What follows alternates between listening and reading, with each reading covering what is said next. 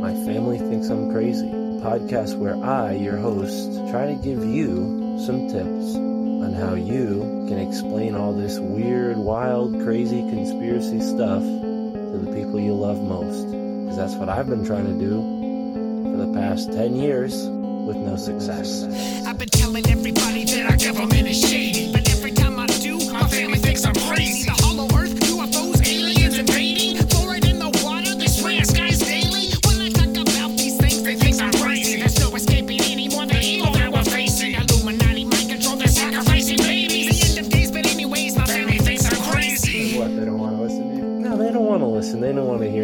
Like, oh, here we go, Mark.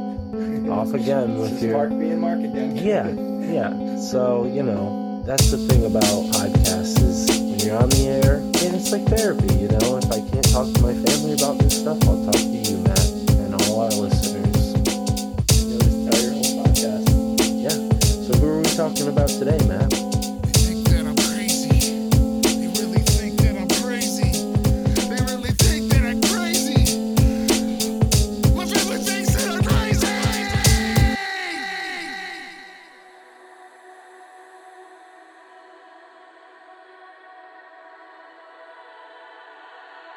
The ground beneath your feet is alive. Megatons grinding across megatons. Pressure, heat, an archive of minerals, masses of metamorphic Goliaths and igneous titans crushing, blending, and buried by sediment, an ever growing result of calcified life receding back into the matrix strata, which bubbles and bulges, expanding upwards and thrusting, bracing the deceptively gradual, ingrained, warped and waned, rugged and ragged landscape that gleams in contrast to the unpolished surface that ever increases at a largo paced grind, constantly devouring the tender structures of the human architect. The ancient builders of the great megalithic wonders of the world knew how to work in the ultra durable stone and flow with, not against, the subtle and harsh energies and elements of our earthly realm. A new wave of architects stands in defiance of modern convention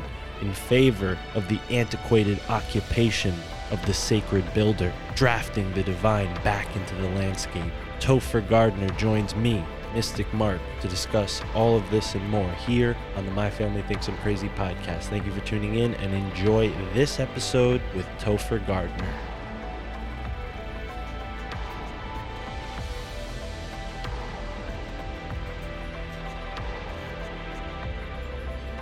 Joseph Davidovits figured out in the 70s that the majority of the rock, like quote unquote rock, that are in a lot of these megalithic structures and pyramids were actually created.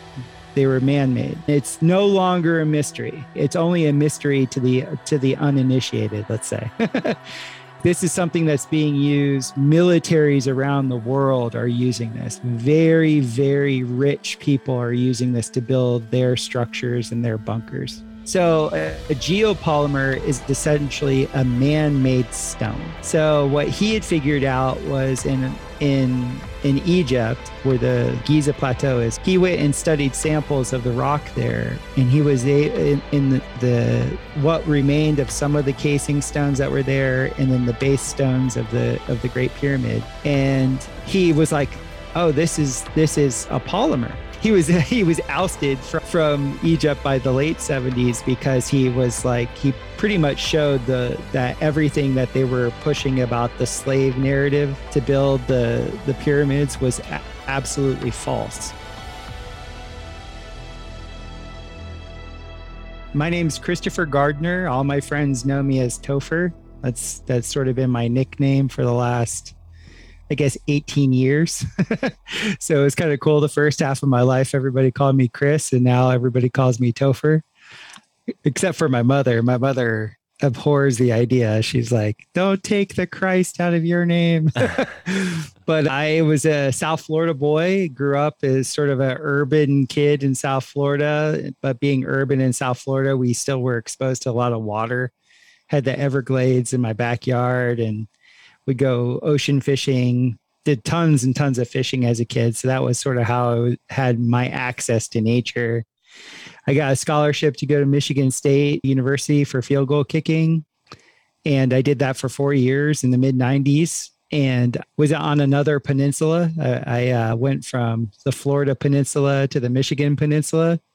So once again, I was then exposed to all the different type of water sports up there, and uh, which it was totally different world. You know, that peninsula relative to the one I was from. And then after football, I ended up essentially getting into yoga. Well, I actually got into yoga and massage at the latter stages of my football career to kind of heal my body. I had a ton of, well, I had at least five concussions from football and car accidents and things like that. And my body was pretty bent up because uh, as a football player, I was just a kicker. I was only you know, about five foot nine, 195 pounds. And I had massive men crushing me here and there. And then also, I had the repetitive stress injury of hitting something as hard as I could 150 times a day, which was what field goal kicking is. And so my body was extremely out of balance. And I got into yoga. And within a month, I didn't have to see a chiropractor again and all this pain I started that was in my body wasn't there. And it was like a revelation. And so I was able to get off all the the pain meds that that my college had me on. And then I got introduced to meditation, transcendental meditation at first, and then a type of meditation known as self inquiry after that soon after I was out of college, and that like completely shifted my life into an Eastern framework. I wanted to be. I wanted to be enlightened. You know, I was reading Nisargadatta Maharaj and Osho and Ramana Maharshi. Like I couldn't get enough of these sages from from India and even like you know some of the sages that were from the Far East. And I was just like, that's what life is about. Life is about, you know, attaining to the highest level of consciousness. And then it, the whole question of consciousness really came to my mind. Like, what is consciousness? Like, if you're claiming to to want to be, I guess you would say, exalted in your level of awareness, a good question is like, what is awareness? What is sentience? And so I ended up becoming an operations director for an ashram. It was a US based ashram, but we would go to India every year. And we did that for a couple years. And we started to get a pretty big following with people that were coming to our satsangs. And we just made a business decision actually to like, hey, like being in South Florida with how popular we are really isn't all that smart. Let's move to a destination area that wasn't in like an urban setting. And so we picked up and moved down to Costa Rica. And I was about to build a 4,000 square foot ashram, like meditation facility on the top of this mountain that overlooks the ocean and whole bottom dropped out of the ashram. And so I ended up finding myself with my ex wife, just kind of with our hat in our hand, being like, what do we do now? I can massage, I can kick a ball really far, I can teach people how to meditate, and that's about it. Like, I'm pretty useless. And I had just been introduced to Victor Schauberger about six months prior to that. And so I just dove into everything that the natural philosophers were into. I shifted my focus from Eastern thought more towards the Western rationalists, the the natural philosoph- natural philosophers, and found like a really good balance because some of the works of like Walter Russell, Walter Russell, John Worrell Keely, Steinmetz. I didn't read much of Tesla's own work, but I read a lot of people talking about him before he became really popularized. A lot of these natural philosophers. I was reading a lot of Wilhelm Reich, even though he he didn't never termed himself a natural philosopher. He used a lot of those tenets. And then I found myself uh, living on a biodynamic farm in the middle of the rainforest, trying to learn how natural systems work and taking permaculture design courses and just becoming somewhat functional in a world where self reliance is very important. Because up until that point, I just had very minimal construction experience and I wasn't a really viable man. I couldn't really do anything other than what I previously described. And so, you know, Costa Rica for and to this day is just this humbling, beautiful land that teaches you how to be self-reliant. At least that that was my path. That was my per, personal astrocartography with with Costa Rica. It was always teaching me. Like, it was like, okay, pay attention to your environment. This is the way it can be done naturally, and this is the way it can be done artificially. You choose in this free will realm that we're in. You get to choose but here the res- the the results of your choices will be like instant instant karma so that that's sort of the the the brief description of my my journey of 46 years on the in this realm Wow, thank you for for giving us the broad strokes. So there's a few things I want to follow back on, but let's keep on Costa Rica here.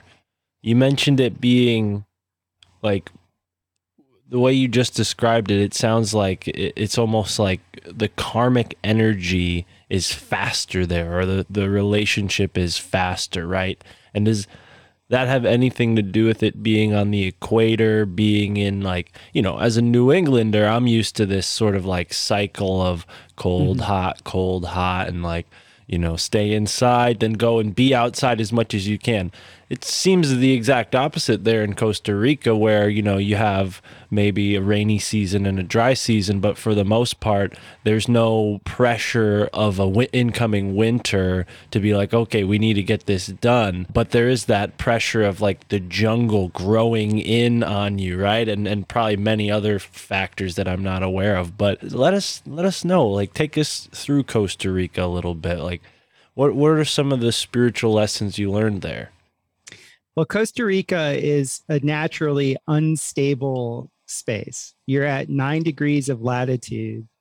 So you're somewhat close to the equator, but you're between two of the largest bodies of water in the world. You're between the Atlantic and the Pacific Ocean. And the highest point of Central America was just east of me, the Chirripó mountain range it's part of the Talamanca mountain range. So that you could imagine the air systems of these two oceans converging right there. So it was always a land bridge. It's a very young geological formation. It's made mainly out of red clay, bauxite clay. And bauxite clay is a paramagnetic material. So up in New England, you live on a very diamagnetic bedrock.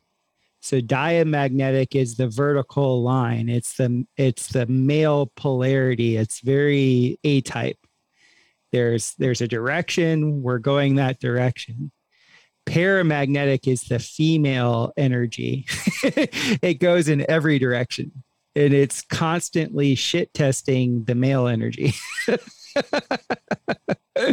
so a lot of people go to Costa Rica like I, I couldn't even tell you there's probably a couple dozen gringos that I know that moved to Costa Rica during their first Saturn return.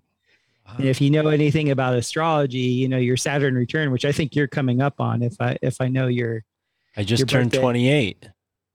yeah, it- your Saturn returns usually from 28 through 29 and a half. Wow. So it's a it's a year and a half cycle.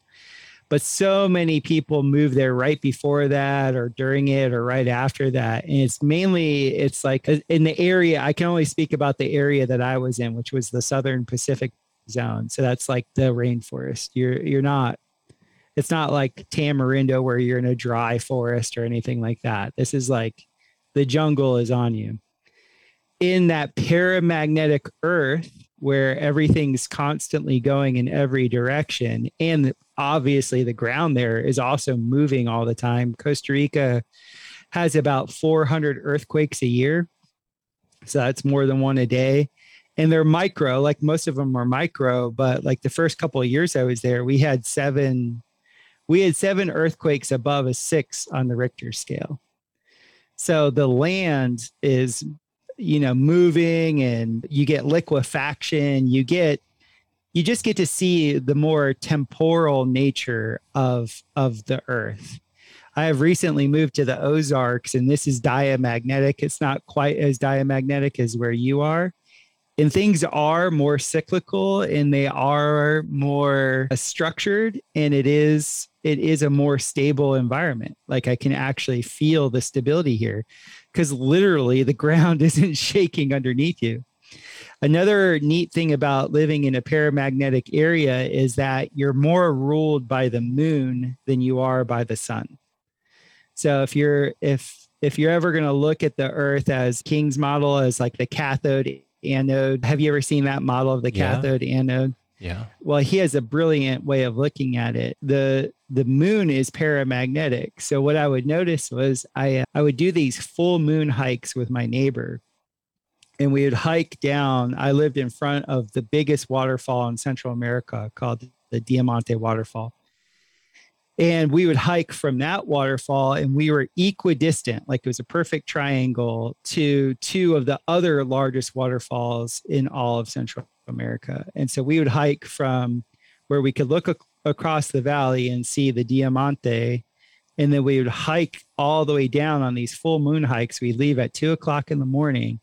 And by the time we would get down to the Nauyaca waterfall, the moon would be right over the river for at least two thirds of the year. Cause you know, the, the, depending on what time of year the moon has its, has its different correlation to that angle. And so I got to really observe at night and and the full on the difference of how the full moon felt there relative to other places and feel it with my body, feel it in relation to water. And then also I was doing tons of massage and I would listen to people because when you're a massage therapist, a lot of times you're just a therapist. so I would listen to people a lot of times just tell me what they were going through. And I would notice all the women, how they would describe and how they would be going through things would follow the moon cycle. It was like almost like if eh, they were all just saying the same thing, it was just moving through the community in a very, in a way that was controlled by the moon Mm. and I was like, whoa. And I, I had, I had taken a course in celestics, which is real sky astrology, where you use a planisphere and you learn uh, just a couple trigonometry points. You, you essentially become like an old sailboat captain, where you know how to you understand declination and inclination of the sky and the horizon you learn the the plane ecliptic you learn where where the moon and the sun are in relation to each other and all the all of the i'm losing the term all the constellations that are hmm. on that arc on that solar arc. And it was just amazing to be able to be in an environment where I had enough time where I could make these observations on a on a physical level with people relative to having direct inter interaction with my environment. Right. And I got to do that before it got commercialized for about 8 years. So it, it was a it was a real blessing to have that.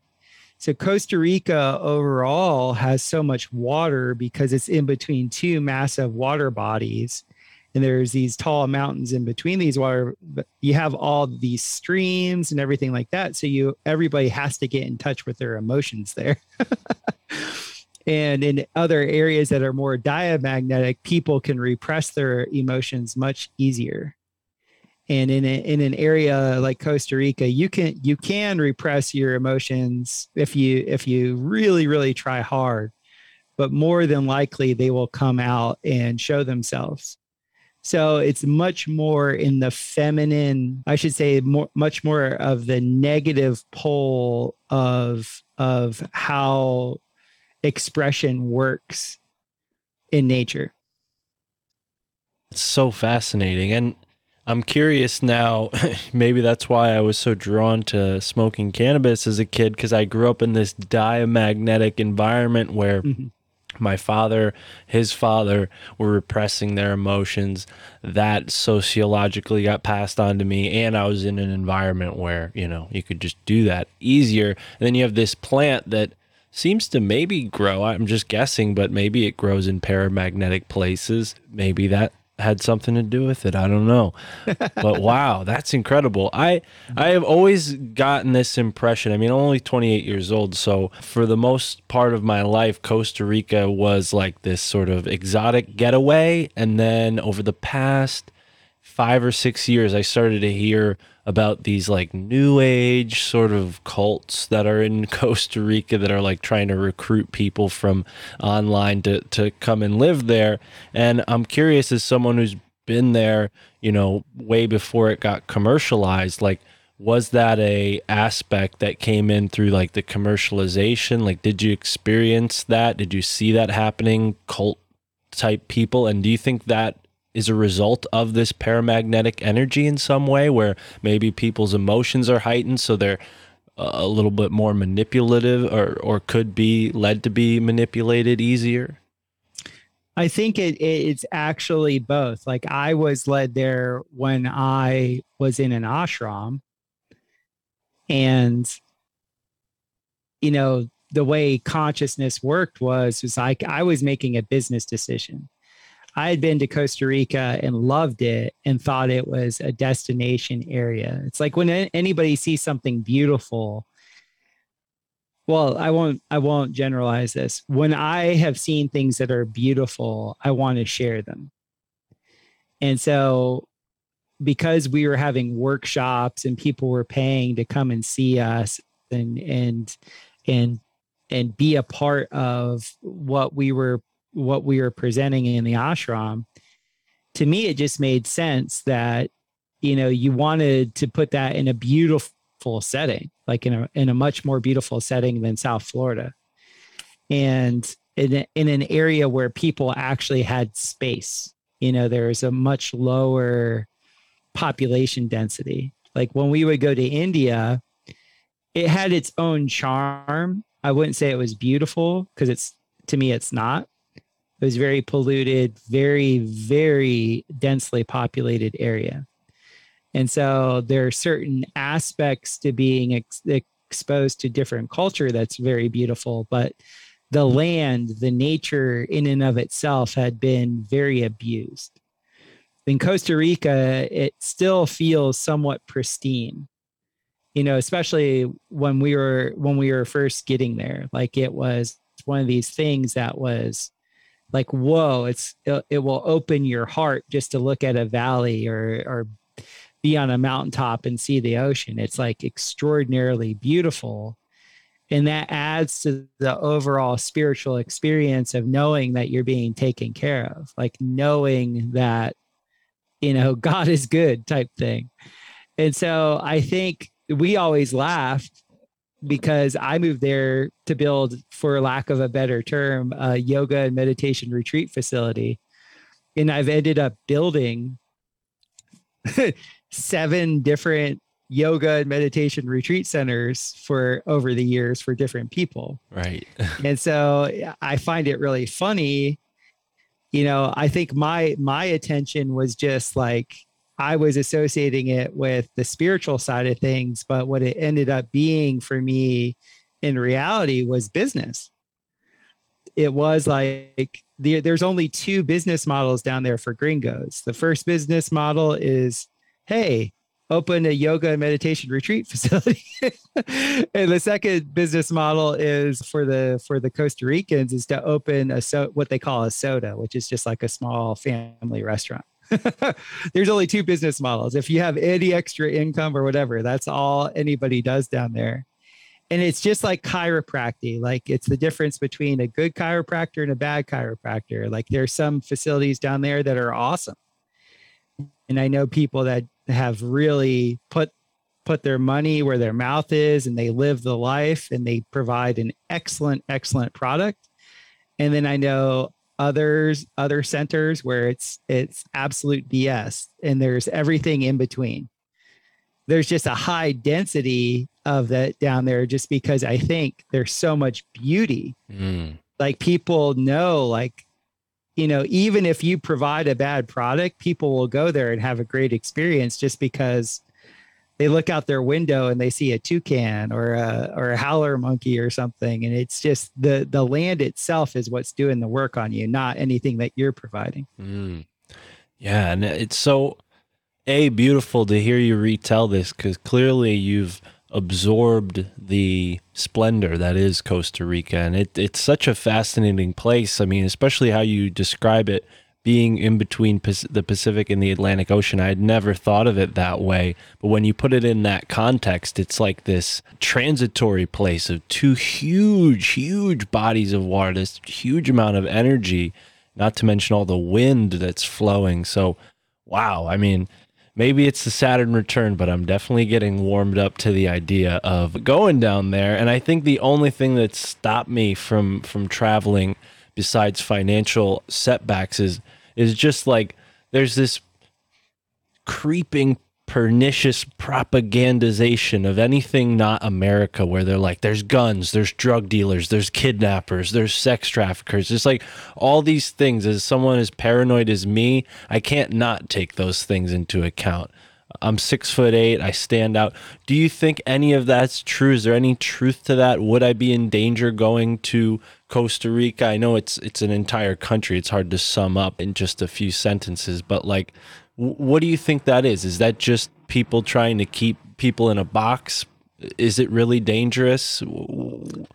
i you know my projection on the world is that the world is is very friendly Mm, I've pretty much traveled on every continent except for Australia and and also South America. I've I've yet to go to South America, but pretty much everywhere I've gone, even in the slums of India, you know, in some pretty hairy spots in Miami, Florida, which is like another country, you know, the slums of Detroit, of New York, like you know i have to say i'm a bad person to ask because i don't i don't feel in danger. I've i've i've felt danger. I i, I don't feel paranoid in those spaces.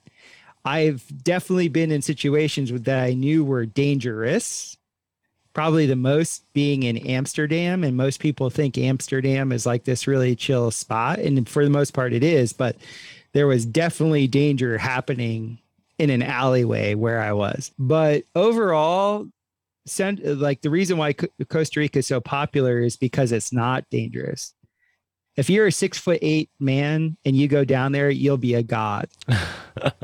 Because the the Ticos are small stature people. You know, the indigenous Costa Ricans they call themselves Ticos, and so I I have a bunch of friends that are all ex professional athletes that live down there and they're shorter than you and they're like the the ticos just like look up to to them and just like you know you can do no wrong. So at least in the area in the southern pacific zone you'd be totally cool Well, and I appreciate that. And I have I, I tend to have the same impression myself when I'm in a place that someone would consider dangerous. I mean, I live on the East Coast, New England. There's some pretty rough areas and and I've been comfortable in them. So yeah, I got to I got to let go of all those malimpressions that have been given to me by people who for the most part haven't even been to those places that they have judgments about. So, yeah, Yeah. it's it's a cool opportunity to to ask you because you have been to so many places. But but yeah, I want to go back to something you said at the beginning. Maybe we don't need to spend too much time on this because I do want to get into architecture and and when that became a part of your life. But you mentioned meditation, practicing meditation, and then learning a specific technique in meditation or a type of meditation called self inquiry. Can you expand on that? Because I, maybe I've done that before, but it sounds familiar, and I'd like to to learn more. self inquiry is known as atma vichara so it's the basic it's the basis of all vedanta advaita or the practice of non-duality So in self-inquiry, what you're doing is is you understand that you're constantly identifying with stimulus. So what you do is you redirect your outward attention towards that which is actually experiencing the stimulus. So what you would do, like for example, in this situation, is when we're speaking to each other, I would I, I would internally ask, well, who is speaking to Mark? And then the internal answer is I am. I, me, I am. And you feel the I am. But you recognize by feeling the I am, there's still an observer that is observing the I am. The I am isn't in a vacuum. There's still something else that is there that is aware of that which you're identifying with and what you're doing is is then you're tracing where does this i am come from and this this gets you to the fourth wall what i call the fourth wall. So you're in you're in podcast production and probably other media production. So you're always producing things that people see that's in front of their eyes where they listen to and it's in the forefront of their consciousness.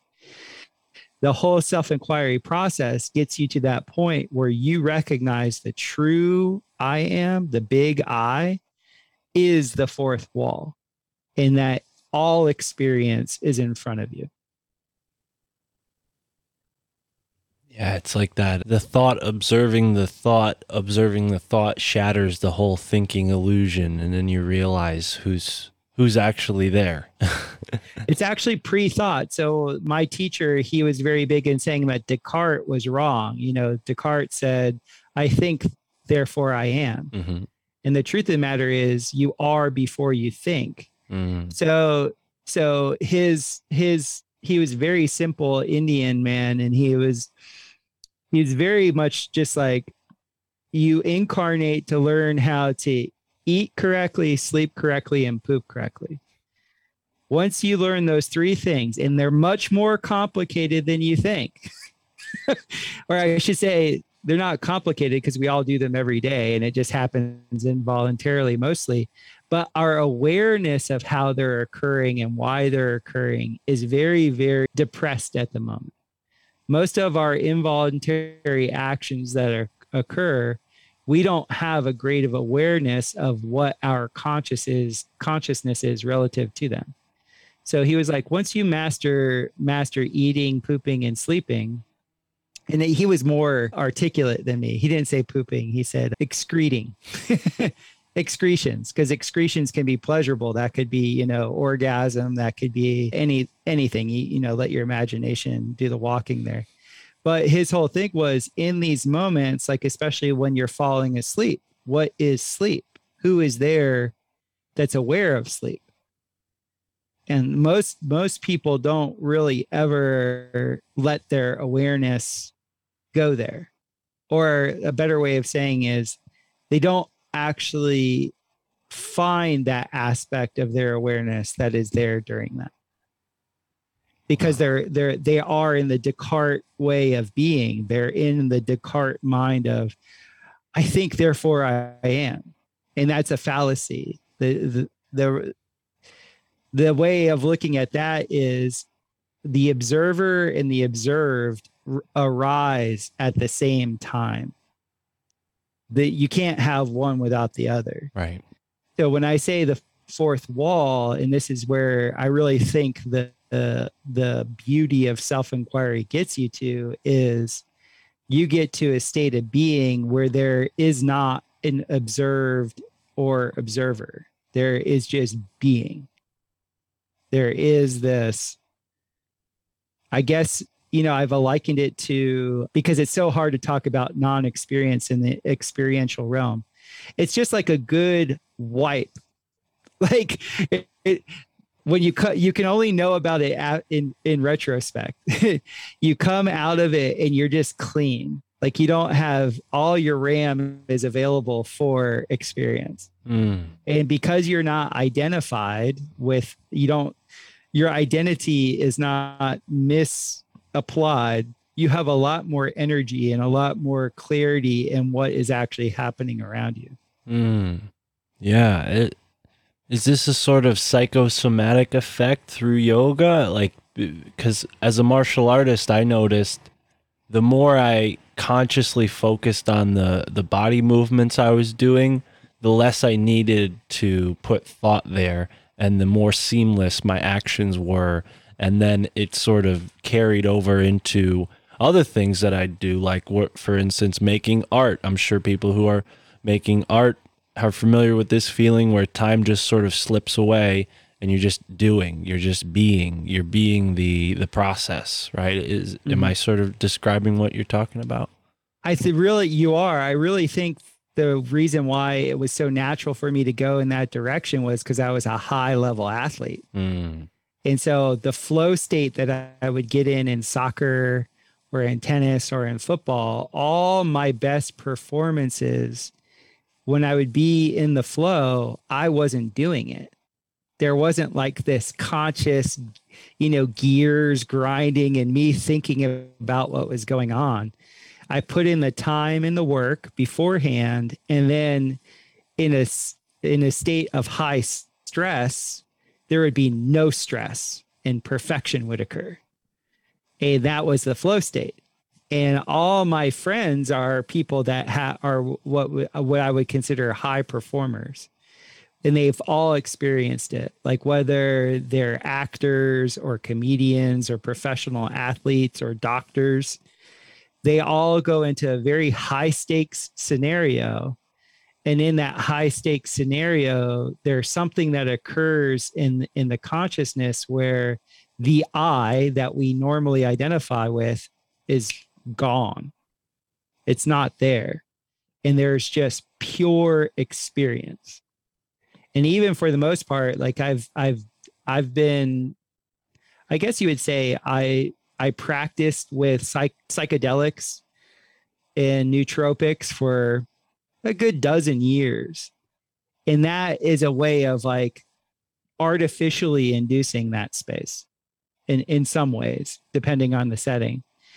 But in natural movement, like I think we incarnate to learn boundaries, but also we incarnate so that our body, our antenna, our the way our our mass moves through space is there to be perfected to a point where we can actually have these flow state moments where the the little I isn't there.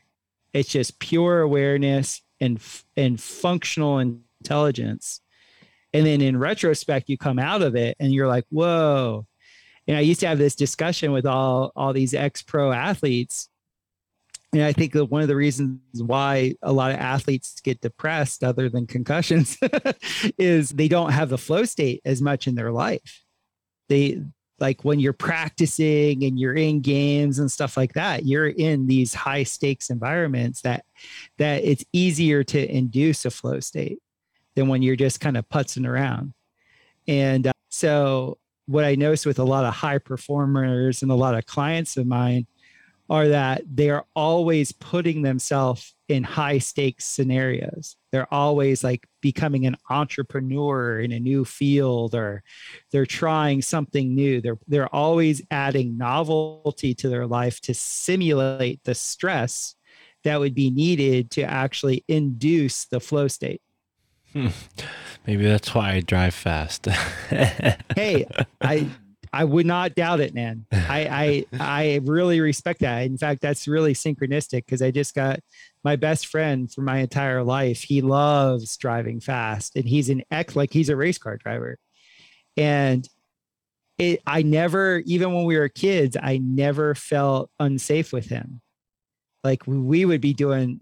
I won't even call it dangerous because I was never in danger to the outside perspective, it just looked like, you know, two 16 year olds being a hooligan in, in our friends' cars. But that wasn't what it was. It was me enjoying somebody that could handle speed. Mm, and, and, And he- and enjoyed that flow state that it brought on too He he went and to this day, uh, we'll go in his in his last car.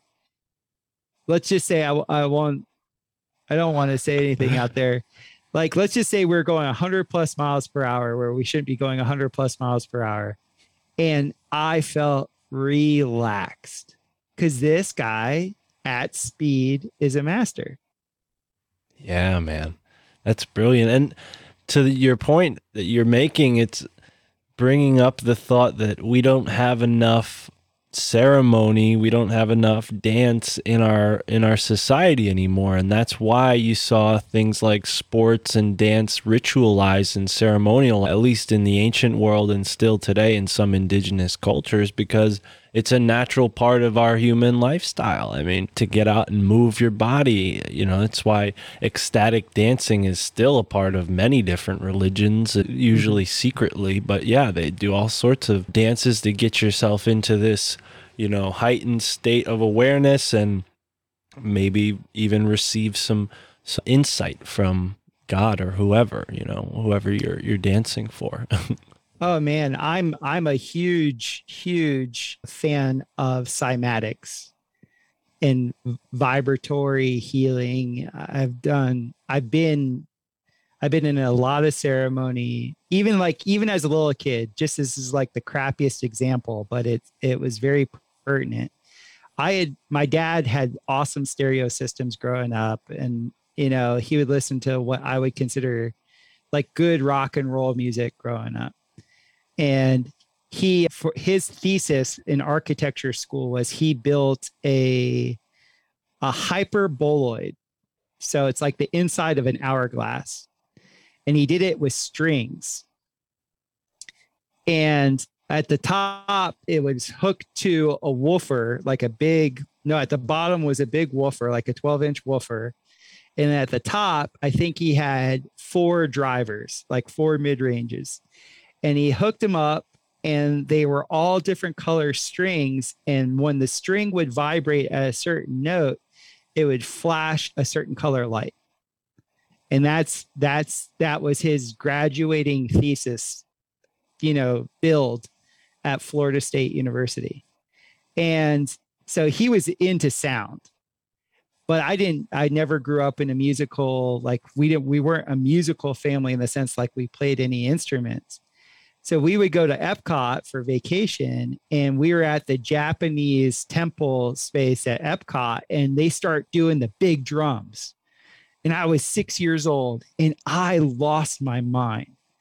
I was just like, I could not stop moving. I was just like, ah! I might have been eight years old. I would, I was either, I was in that age range.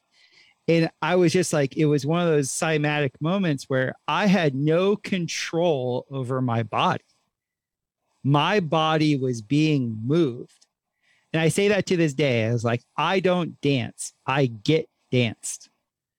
And then Emily Moyer, do you know her from Strange Mosaic? Absolutely. Yeah, she's a good friend of my friend Mike Wan. So yes, Oh, friend of a ex- friend.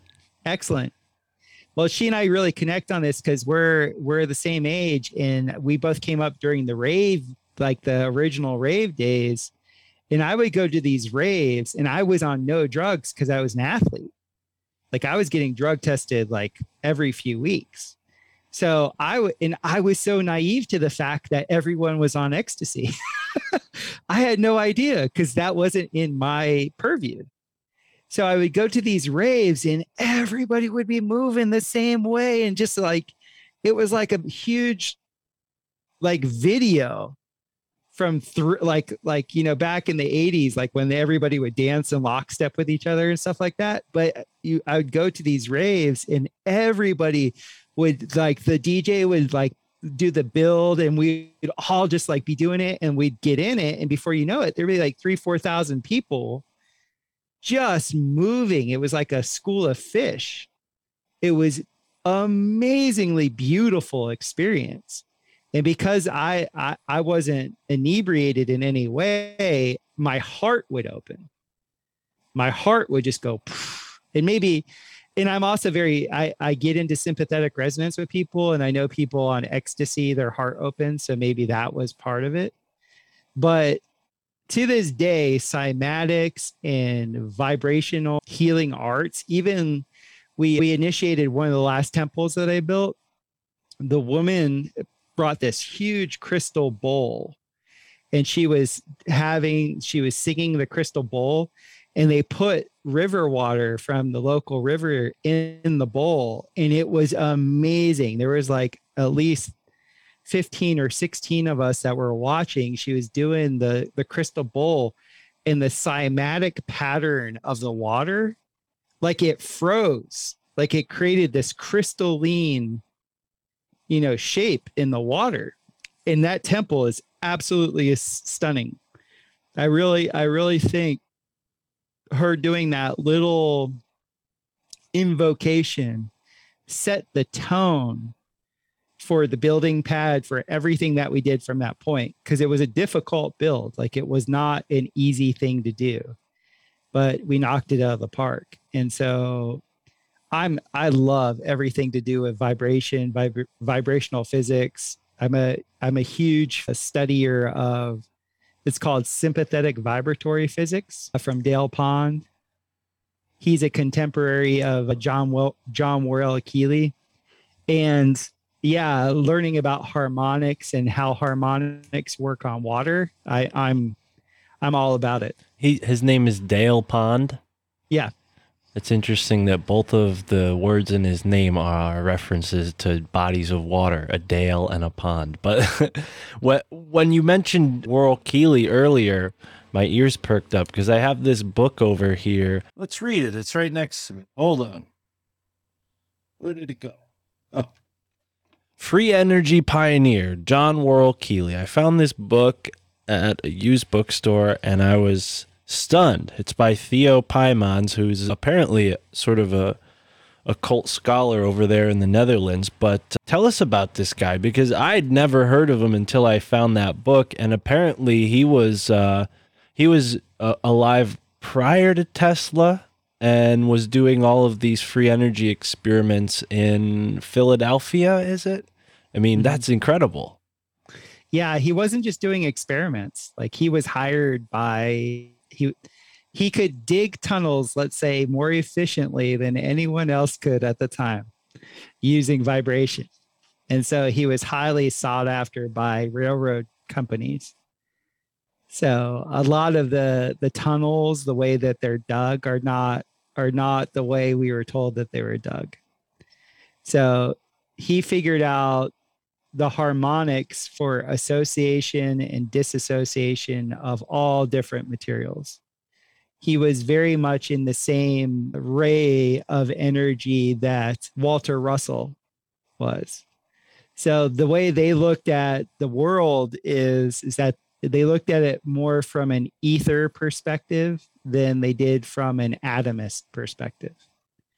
An ether essentially being an absolutely solid medium. It's just very subtle relative to our mass. And th- they worked on how the harmonics within this within our four four dimensional space could either induce extra energy from the ether or extract energy from this four four dimensional space and pull it into the ether. A bet in a more modern parlance it's it's it's the scale it would be essentially they were describing the scalar domain. And i love the scalar domain because the scalar domain i i get a lot of i understand how it works through the feminine component of experience. So the best way of saying that like scalar is the ambiance so, like, if you have a sensitive heterosexual woman and you have a certain intention, the ambiance has to match that intention. If if the ambiance that you're providing doesn't match your intention, she'll she'll shit test you. She'll literally be she'll re, she'll reject you relative to your intent. So there's this, it's like uh, if you've ever had really fine stemware with drinking either like a very nice glass of whiskey or a very nice champagne, the stemware or the rocks glass that you use has a lot to do with the actual flavor of what you experience. The container delivers the experience. And that's what scalar physics is. I, I'm really like making, I'm trying to make it as simple as possible, but that's what scalar physics is. Scalar physics is, or ether physics is, I can engineer the container to create the outcome that I want. Right. And the container in this in this regard is invisible to to our our natural senses right. when you start to take some of the psychedelics, your frequency range opens up more. And so you have more, you can peer more into the scalar domain. Now, when we're talking about the difference between a paramagnetic and a diamagnetic environment, would scalar waves play into that at all? Would there be maybe a higher amount of magnetism in the you know field in certain places? Does that affect the the scalar domain uh, of that area as well? Yeah, life is specific. Life is extremely specific. So, how each one of us, like we have different, have you ever heard the term astrocartography? Well, you mentioned it earlier, and I made a note of it, so I'm glad we're here. I would like you to elaborate on that. So depending on where you are in the realm, your your I guess your template, like I call it your celestic profile, other people call it your natal chart. The template of how you were how you were engineered before your free will came online will interact differently with every environment. And that's your astrocartography. Right. So how you how you express in the northeast of the United States is going to be very different than how you're going to express in let's say Slovakia because it's a different base like you could say the land that you are is the base harmonic is the base frequency then your frequency overlays that and that creates a different harmonic than where you were born or where you live now were you born where you live right now Mm-hmm. so this is one of the things that I've I've started studying with the law is where a person has the most power from like standing up for their own rights and standing up is a very specific term is in the county that they're born. and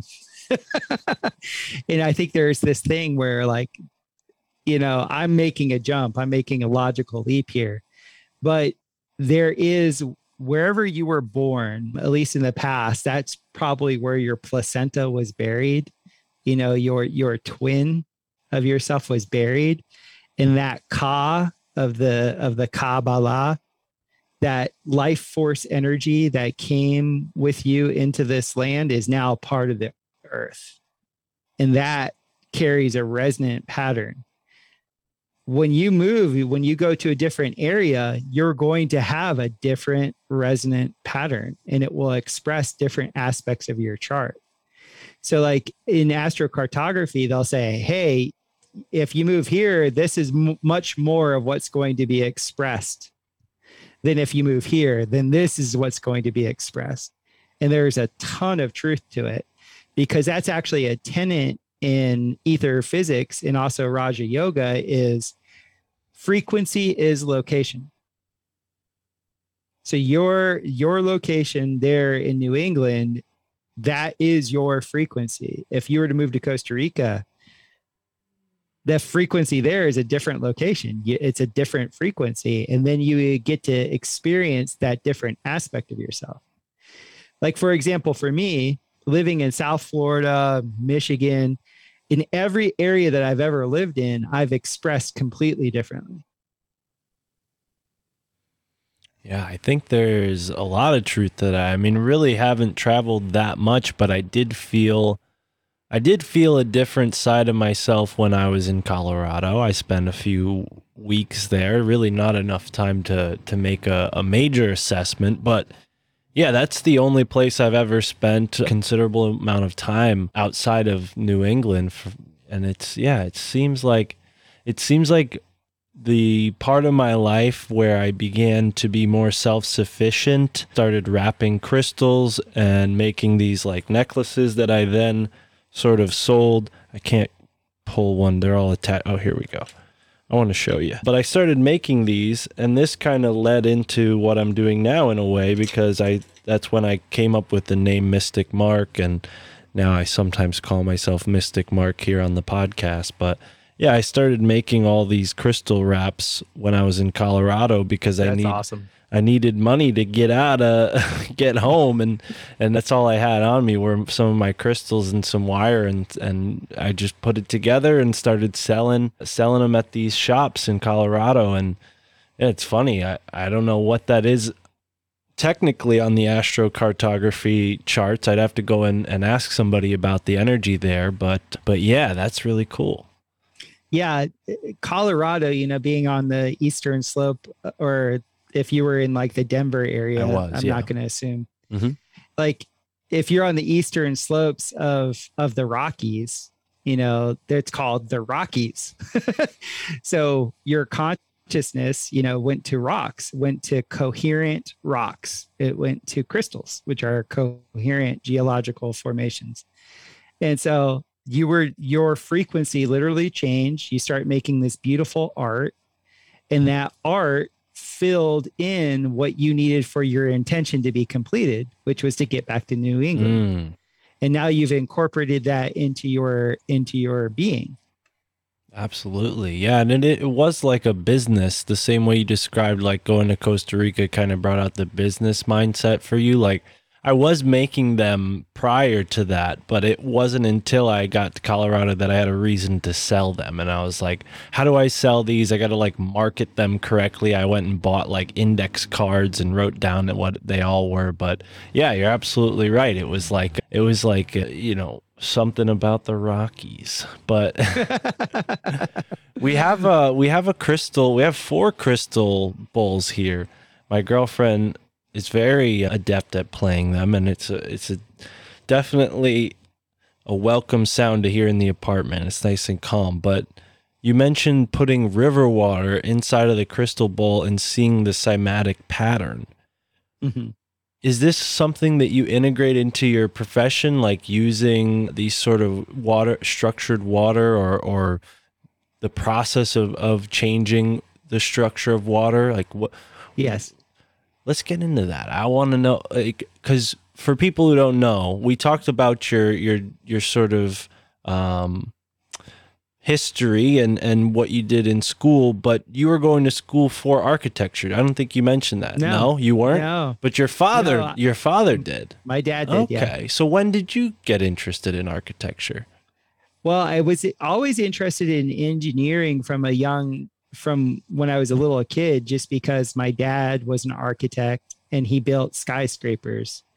So I got to go to lots of testing for hurricane proof materials because on these buildings that are, you know, stand 25 to 30 stories tall in South Florida, they have to have like windows and siding and all these things that can handle at least in the 80s and 90s they had like they had to have ratings of a 125 plus miles per hour winds like sustained winds. So one of my f- most fun memories as a little boy was my dad taking me to them testing these windows that they were putting up in, at the time on the large in the tallest building in Fort Lauderdale, Florida, on one of his jobs, and they hmm. shot this two by four at 125 miles per hour at a piece of glass.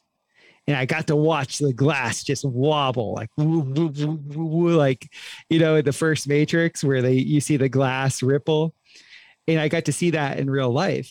And so I was just amazed. And I was always amazed with what my dad could do just with like a block and tackle.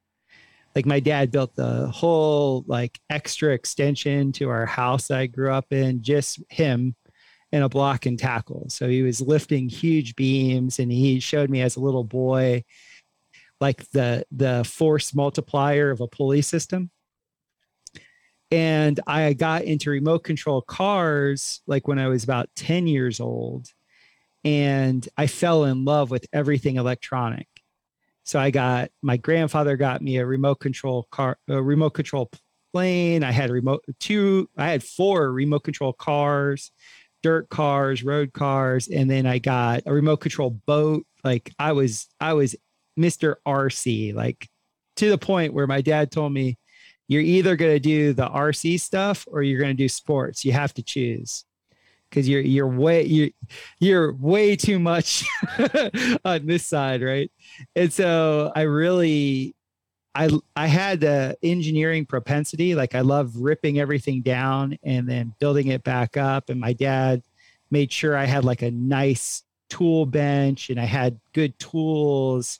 And he showed me like how to solder things correctly. And then getting into high school, Hurricane Andrew hit South Florida. And when Hurricane Andrew hit, it it it it was the first t- my first taste of disaster capitalism because the whole area in construction was c- kind of depressed. And the hurricane hit and it was this massive construction boom and for like a couple years they had all these things coming on the news about hurricanes and stuff like that. And one was this it was an awesome thing that 60 minutes did on this this guy who built this dome and how his dome home in north carolina survived this massive hurricane. And my dad and i were just like amazed by this huge dome structure and then I would go to Epcot, like I told you as a little boy, and they had the big sphere. So they did the buckyball, but they did like the full buckyball.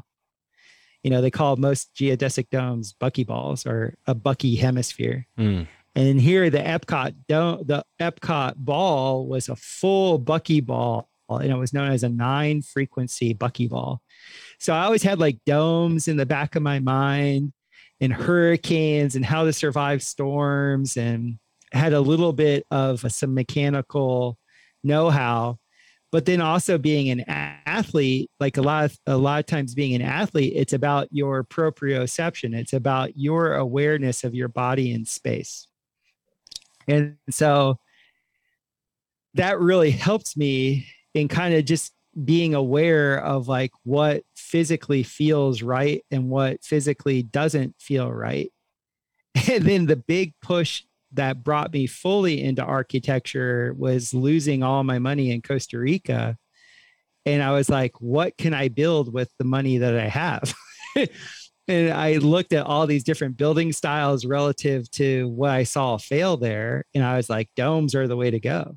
Like domes by far handle hurricanes and and tornadoes and earthquakes better than any other structure and then I love the principle behind all these curved structures because there's a principle in nature called conservation of surface area. Like in nature, the reason why everything is curved is because it's extremely energy intensive to make something flat and straight. Like it's totally not environmentally friendly to try and make something flat and straight. It's not strong and it's extremely energy intensive to do it and that's why I'm I'm looking out my window now, and there's nothing in the natural world that is flat and straight. So, and I don't want to go off on a tangent because I feel like I'm interrupting. But what what's the fascination with these cubes then? Because that's all like ninety percent of architecture is like cube and square based, right? It's my dad actually told me. My dad was a Bauhaus arch. He was trained in the Bauhaus School of Architecture at Florida State University and it was all for population control. Mm. Like it, it, it, he, when he was in architecture school, they made you design all the furniture that was in every room of every, you know, let's say structure that you were going to build. So it was like you're thinking fully throughout the building. And it was a way to uniform, it was to make everything uniform so that you could have one person controlling it at the top. Where in the past, we had these guilds of master craftsmen that had artistic leeway and that you would go into a space and look at the, the terrain and you would build to fit the terrain. You wouldn't build to dominate the terrain.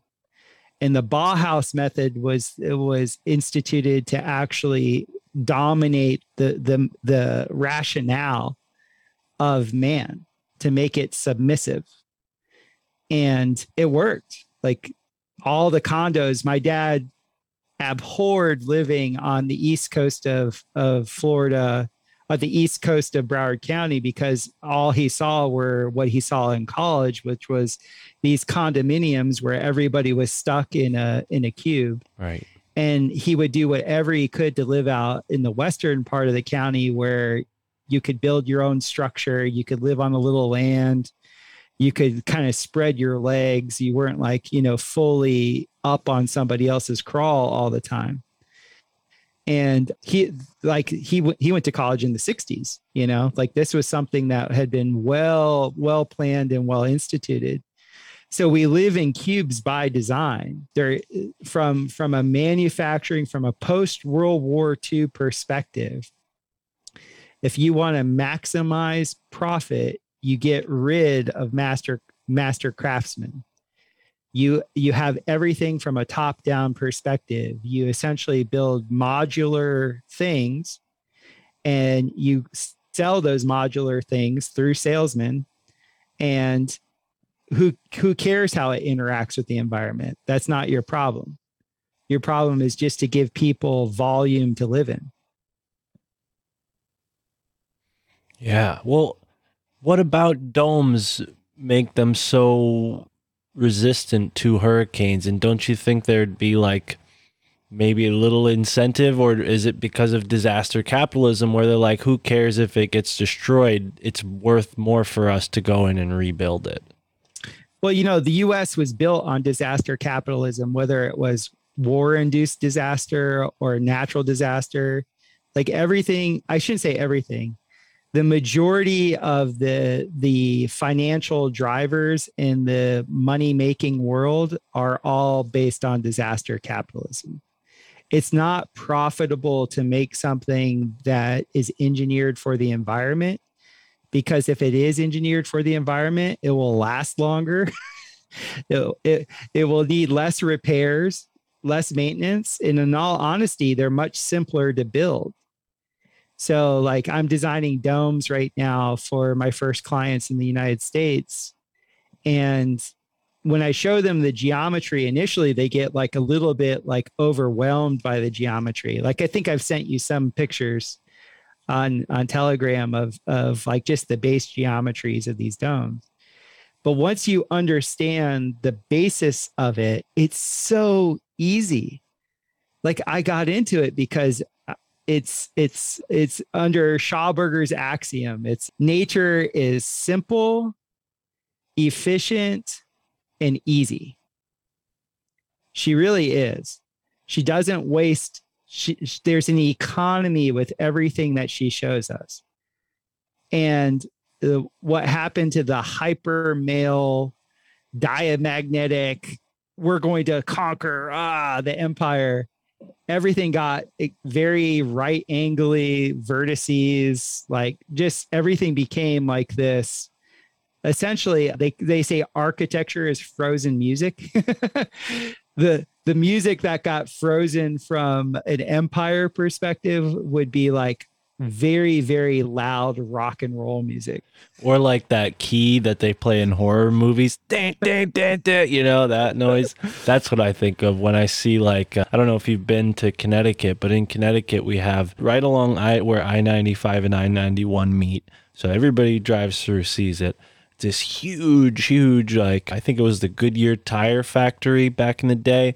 And they designed it in this architectural style called brutalism, where things are particularly made the way you described like with that intention of like this is going to dominate the landscape you know bleak very like solid and like mute colors and almost like built in a way that it imposes itself on the people who go in and out of the building. Like it's meant to make you feel small so to speak. Right. And uh, it's a, it's a really interesting building because it's shaped from one side like an I and then the other side like an H or or like a O with like a center.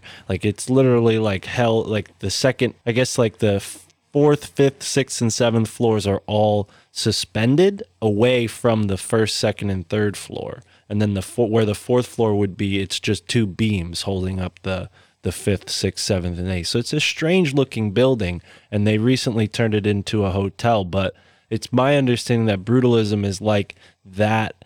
What you describe is it Boss House or Bauhaus? Mhm, Bauhaus. m- mixed with communism, right? Like the communists took that and they were like, "All right, let's let's get go and take it up a notch." Yeah. So it's kind of cool for me because I was looking into how could I build for myself in an affordable way. And I read this book from called the, I think it was like the Guide to Earth Bag Building. And it had this Iranian gentleman who had who had figured out this super adobe system. And he was a he was a skyscraper builder like my dad that after in 1981, I guess there was a huge earthquake in Tehran, Iran, like the capital of Tehran. And he watched a lot of these massive buildings that his construction firm was a part of fall to the ground. And what he saw, the only thing that was left in the wake of this massive earthquake were all these beehive kilns that the, that either pot, pottery people were using, potters were using, or bread bakers. And he goes, Why am I wasting my time building these massive erections of steel and, and, and glass when simple clay, if you shape it the right way, can survive, you know, a massive earthquake? And so he devised the system of super adobe. And the second I read that book, I was hooked and because I all I saw in Costa Rica was an abundance of clay. the red clay is everywhere, and I was just like, well, if I have land and I have no money, I have time, I have no money, I can learn the skill, and I have the material. And so I started drawing all the different types of of house layouts that I wanted. And then one of my massage clients saw one of my designs and he's like that's the exact house that i've been dreaming about. And i said to him i was like well if you send me to school to learn how to do it i'll build it for you. And he did. He sent me to Cal-Earth and i i was in one of the last classes of Iliona Khalili who was Nader Khalili's wife the guy that i'd been reading all about with the super adobe. And yeah they were amazed because i went there and i took the practice I, I took the extra time and and they were like, "So wh- why are you learning this?" And I was like, "Well, I'm I'm actually going to build this structure that you see right here." And they were like, "What are you talking about? You're going to build it?" And I'm like, "I came here to learn the system to actually implement it. Like I'm going to build it." And then I was surprised. I'm like, "What do you mean? What do, what do you mean?" yeah. I was like, and they're like, well, most people, they're like maybe one in a hundred people that come to our workshops actually do anything with it. Really? Uh, I go, no, I'm literally going back to build this thing. Yeah. And it was like super advanced. It had like two story domes with massive, massive deck. And uh, we built it. We built that in in April. We started construction in April of 2008 and we were done by September of 2008. And that was my first like that was probably my biggest dome project that I've ever done. We moved over a hundred meters of material and compacted that into three domes. Wow. and that house isn't going anywhere. I'll tell you that. I mean, And the and ent- cl- the entire structure is made of of clay of this adobo. it's so Adobe technically Adobe. is, clay and sand mixed where you bake it. Where they call it super Adobe. The technical name of super Adobe is flexible form rammed earth construction. Mm-hmm. So you can make Adobe by cooking it, or you can make Adobe by ramming it. And so we take these long bags. Like you ever see those like a polyethylene sacks that people put agricultural products in? Mm-hmm. And they usually cut them so they're like this big, this big, or whatever. Well, you can buy the roll that makes those bags Hmm. and use that roll as a form. And so whatever the shape is of my wall, I'll just lay I'll lay markers down where we're going to lay the bag. We backfill the bag and then we compact it. And so I can have an above ground footer system, which is very, very resilient to earthquakes. Because usually what happens in a in a conventional building, whatever you have at, at ground height and in the ground is working against your roof. So if you have shear, which is the buildings moving laterally like this, the roof and the floor go in opposite directions. Right. It's like a counterbalance. It's like when you're when you're kicking, like as a martial artist, right? If you're throwing a front right kick, you're you're actually sending part of your weight back to so that you can extend through your kick, right? Mhm. everything is the same in nature. So if something is being pushed, the top is being pushed one way, which what is what wind will do, the ass of it will kick out in the direction that it's being pushed from. Mhm. And this is called shear strength. And that, that's why domes are so resilient because uh, what they figured out with domes, and this is why nature uses domes with everything, is that if you have shear, the whole thing moves as one which is what uh, the term monolithic comes from. It moves as one piece. You don't get the parallelogram effect that you get with masonry or post and beam construction. Right. Yeah, and that's why when we have these great reset earthquake situations, everything's just left as rubble. And uh, yeah, it, it makes you wonder like maybe they plan for this kind of thing because they know it's worth more for them to go in and rebuild it than it is to have something that lasts for thousands of years. If they're thinking from this profit first mindset that seems to at least be a part of this country I'm in. Are you still are you in the states right now? Are you down in the in another country? What's your your location? I oh, you said you're in the Ozarks. You told me uh, that. yeah, Right on. Okay. yeah, cool. yeah. Next week we're moving to Missouri. Oh, so cool.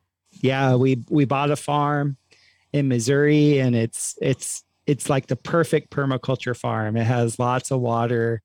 It's near water, so I'm super stoked. We, Mm. we've been living in this in this spot for about a year now, but the farm that we initially bought it did it doesn't have enough water. So everything I've learned from a permaculture perspective, I've I've been jonesing for a farm that has its own springs and is near other big bodies of water because Mm, you know I, I i really believe water is extremely important yeah. for for everything Yeah. We. but I, I wanted i wanted to give you a little insight uh, that you probably already know is all these massive structures like just for example like the pyramids that we know of and say some of these cathedrals they all use these principles where you can still have straight lines. Like you can still build something you know a vertical element but like in in the case in point of a cathedral they have these things called buttresses and flying buttresses and so if, if you see the way they frame all these buildings that look very straight from the outside, the internal aspect of them have all these arches. Even like the Colosseum from Rome, you know, you have this circular Colosseum and it has all these arched openings all over the place. And like the next my my dream home that I'm going to build for us is like I I've you not only do you save on material, but every time you create an arch form, you create an incredible dissipation of of of vertical forces.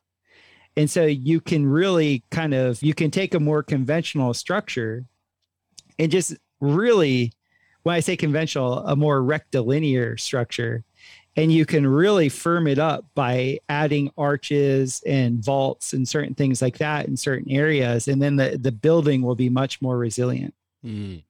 Yeah. Now, when you say a flying buttress, uh, is there? Can you help me visualize that? Because I see it in my mind, but I'm not sure if I'm thinking of the right one. Is this the the horizontal beam that kind of is in between the the like the sh- the shafts that go up to make the arch? Is that like kind of like the base that holds them in the middle? no the flying buttress would be like so if you have the the vertical let's just say the cube that's elongated making a spire Mm-hmm. and then you have these triangles off the side that go like this and then you see arches arch forms Mm-hmm. that actually keep that vertical area that has all the mass from moving laterally. Got you. So you have the you actually have the triangular form that is stopping whatever forces are trying to make that that box move like this, it stops it from doing that. And then if it does move, it dissipates its music once again. It'll go from one arch to two arches to three arches to four arches. And it will dissipate that that shock wave, that that musical note down to the ground to where it dissipates to where it won't affect the main structure. Wow.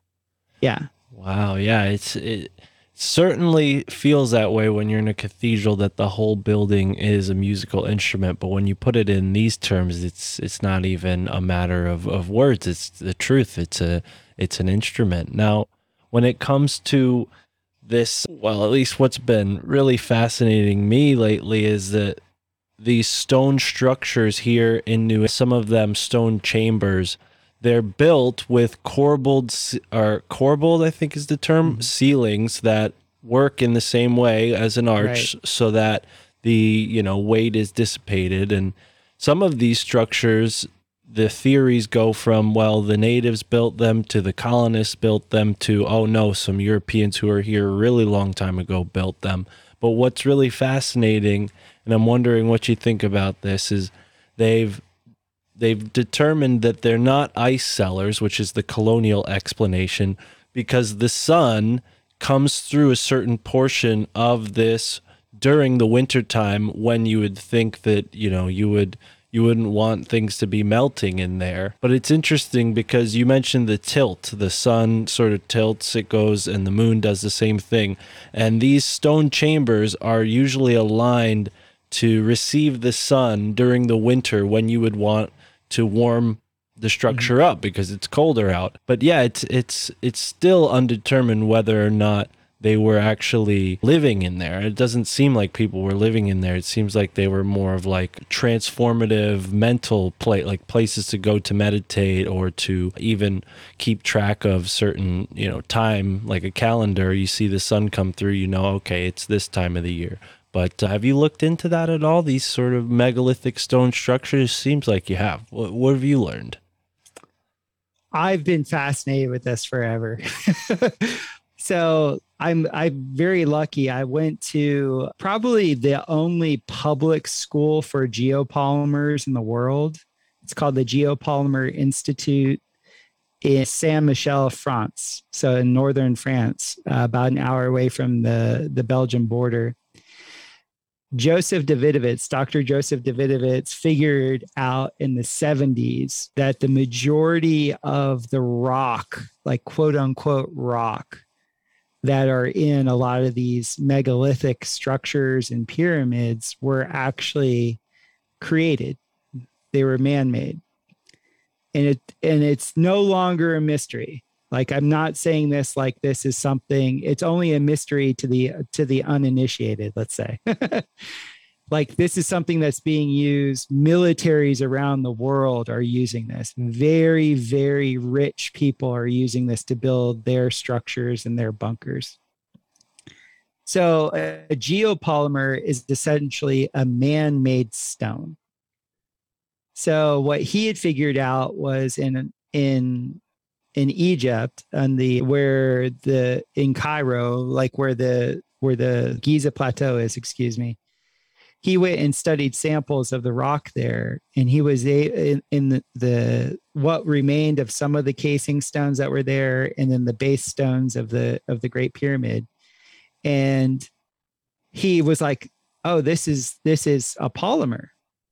This is the they what they did was they created a cement that wasn't an alkaline cement. They created a binder that was actually an acidic binder. And he was he was he was ousted from from Egypt by the late 70s because he was like he pretty much showed the that everything that they were pushing about the slave narrative to build the the pyramids was a- absolutely false it was actually and now now that they've unearthed more of the giza plateau they see that it was actually like this incredible artisanian village of of master master mason workers. But what they were doing was was that they would farm the calcium components from the nile river from all the crustaceans in the nile. Then there was a massive, massive cal- I believe it was bentonite clay, which is a more calcium-rich clay deposits just north of Giza. And then the Sahara Desert at the time that these things were being built was actually a forest. It was the world's largest forest. And so they would cut the trees down and burn the trees to make fly ash. And then they would mix the fly ash with a material known as natron. And the natron with the fly ash, with the sand from the Nile River, with the with the calcium that they were getting from the crustaceans, and then from the then the the calcium bentonite clay, when you combine all this in the right ratios, it hardens into limestone. Wow, and limestone is this like fantastic material. It it it's antimicrobial. Uh, Most of human civilizations are built around it, right? I mean, it's it's incredible. Wow. So, and there was always this mystery around. It wasn't only just in in Egypt or in North Africa where they were finding pyramids. You know, there's pyramids pretty much on every continent. Right. And it wasn't until he saw these pyramids down in South America, I believe in Peru. Forever, archaeologists were trying to figure out what this indention on the right side of all these stones, I forget what pyramid it was. And, you know, for years and years and years, they were mulling over what's, what does this indention mean? Why would the people that, that carve these rocks out of the earth and then move these huge limestones. Why would they make these indentions on all the limestones?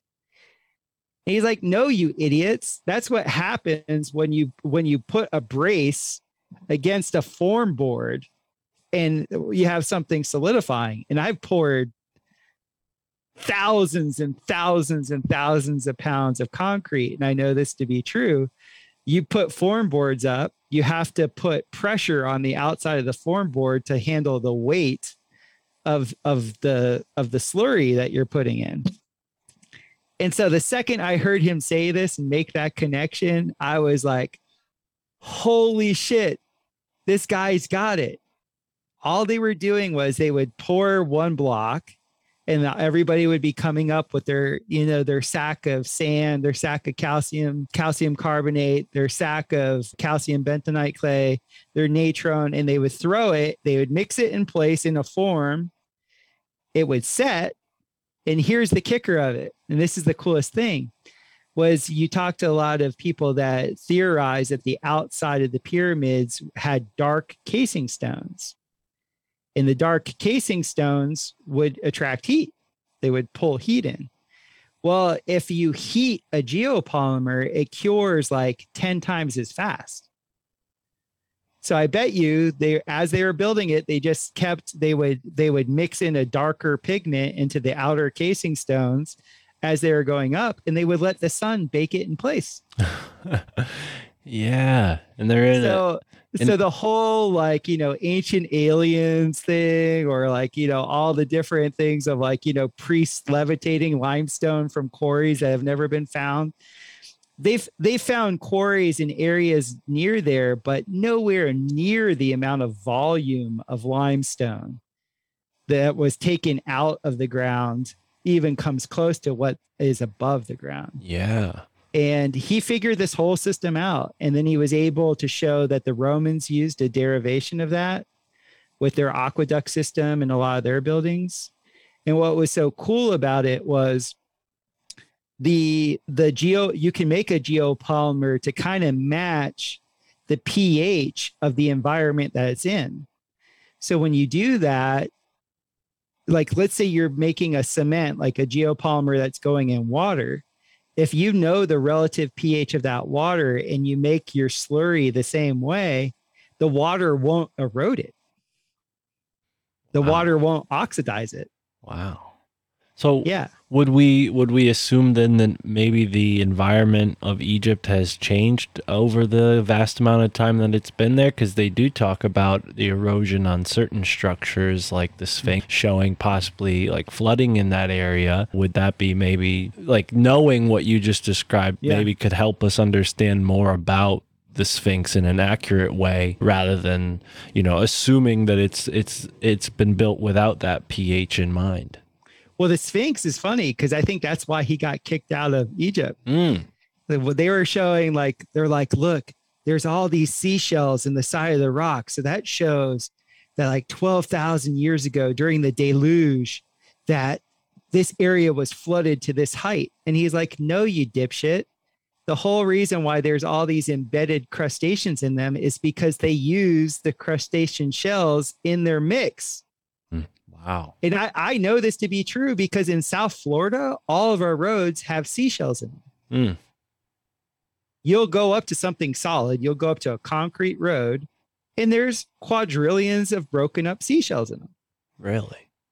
So the second, yeah, because it's calcium. All a seashell is is calcium. Right. My new company in the States is called Coral Domes. I'm building aircrete domes, and the whole thing is it's all all by weight. If, if you're just to be like a, a, a chemist about it, by weight, cement is mostly calcium. And that's what coral is. It's mostly calcium. It's a binder. Hmm. And so, given the right solution, that will bind anything that you connect to it. Right. So that's the way our bones are built. Now, I want to go back to New England because what you're saying about the the megaliths is fascinating, and I wouldn't be surprised if some of those techniques were integrated up here. But in particular, maybe you've seen there are several standing stones. Which are glacial erratics, is what geologists call them. Huge stones that are just happen to be resting upon three smaller stones. You know, we're talking a 30 ton boulder and it's just precariously resting on one, two, three, maybe 400 pound stones, right? And and what happens is scientists have found that there's a piezoelectric effect going on where maybe these natives would have been aware of that and they would have put their seeds underneath this giant boulder and the piezoelectric energy would have you know made the seeds more abundant when they went to crop Absolutely. What was the name of the the vaulted space that you're bringing up earlier that was Hmm. underneath the cathedral spaces? What was that called again? That you said the sun would shoot into? Oh, the stone chambers. Yeah, in New England, there's a bunch What's of What's the name chambers. of those chambers though? I- Uh, you used a you used a very specific term. Huh. I don't remember. Oh, corbelled. The corbelled. Yeah. Okay. So corbelled, piezoelectric, and these things that you're talking about, these like essentially these huge rune stones that are that are, you know, propped up. That's all for piezoelectricity. So so what you do, like we started our conversation talking about scalar physics or ether physics, where you engineer the environment to give you the the actual product of what you want okay? So these corbelled roofs are amazing the geometry because i build vaults. I'm a profes- professional vault builder. So they're a vault on four axes that connect to these these i'm calling them geopolymer rods or posts that connect to another layer of masonry that's usually over some sort of internal body of water. Most of these buildings have sunken cisterns or they're over channeled water. And so what these what they are essentially doing was was making a very advanced geopolymer piezoelectric generator because a lot of these buildings, especially if we're talking about cathedrals that have the corbels or what they call bathhouses, they all had uh, musical instrumentation that was up high. So that would vibrate and saturate the building, and then the whole building would vibrate. The whole building would take on a vibratory pattern, and that vibratory pattern, because of the shape of the building, could be transduced into intention like let's say it was like the you know december 21st solstice and the light was the lowest on the horizon and it was coming in you could really get a lot of work done through the subtle subtle energy fields with these types of structures. And they they they knew the sky much better than we do now. You know they didn't have as much false light as we do and a lot of their entertainment was actually like looking up looking up at the sky and knowing their interaction with the seasons and knowing their interaction with their environment and depending on it and having reverence for it and so I don't believe for one second that there were glaciers that moved a massive 30 ton rock on top of three smaller rocks. I I'm with you, and I'd love to show you some photos. Tara and I we discovered a glacial erratic yesterday, and I've never seen this in any of the books we've bought. No one's talked about this. It's not in like native legends, but we found this crazy looking stone on top of another stone. And you mentioned before that you know you didn't think that maybe they were levitating these, but what what would your speculation be on how they came to to get those in that place? Do you think they were levitating them in certain cases and and not in a like Egypt, for example? Because that's that's at least what the folklore says, right? That the shaman meditated and lifted this stone and put it in place. You think there's a more material explanation or, or a logical explanation for it? There's a lot of different explanations. So, have you ever heard of Leedskalnin, who built the Coral Castle down in Mhm. Miami? Yeah. So that was down in my neck of the woods. And he was using, for lack of a better term, an electrogravitic effect where he was essentially he was creating a vibration a lot like Keely would. And then he would create a harmonic that when that harmonic interacted, you have to be somewhat of a material scientist, would interact with these big slabs of coral he knew the harmonic that was necessary to essentially cancel from our perspective the mass or the weight of it.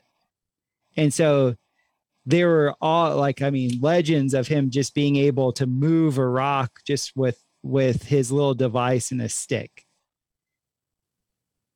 Is there the capacity for a bunch of priests to go out there and sing things into place I think so. Do I think that was the the art pri- priori? No. I actually look at it more, especially with the what I know about like the Native American rain dances and the rhythmic dances that occur from the Shipibos and stuff like that that I've been exposed to. It always induces weather phenomenon and I've seen very, very unique things occur to certain types of rock relative to the weather that the the the human generates. And so there's this phenomenon all throughout Central America of essentially these perfect geopolymer spheres.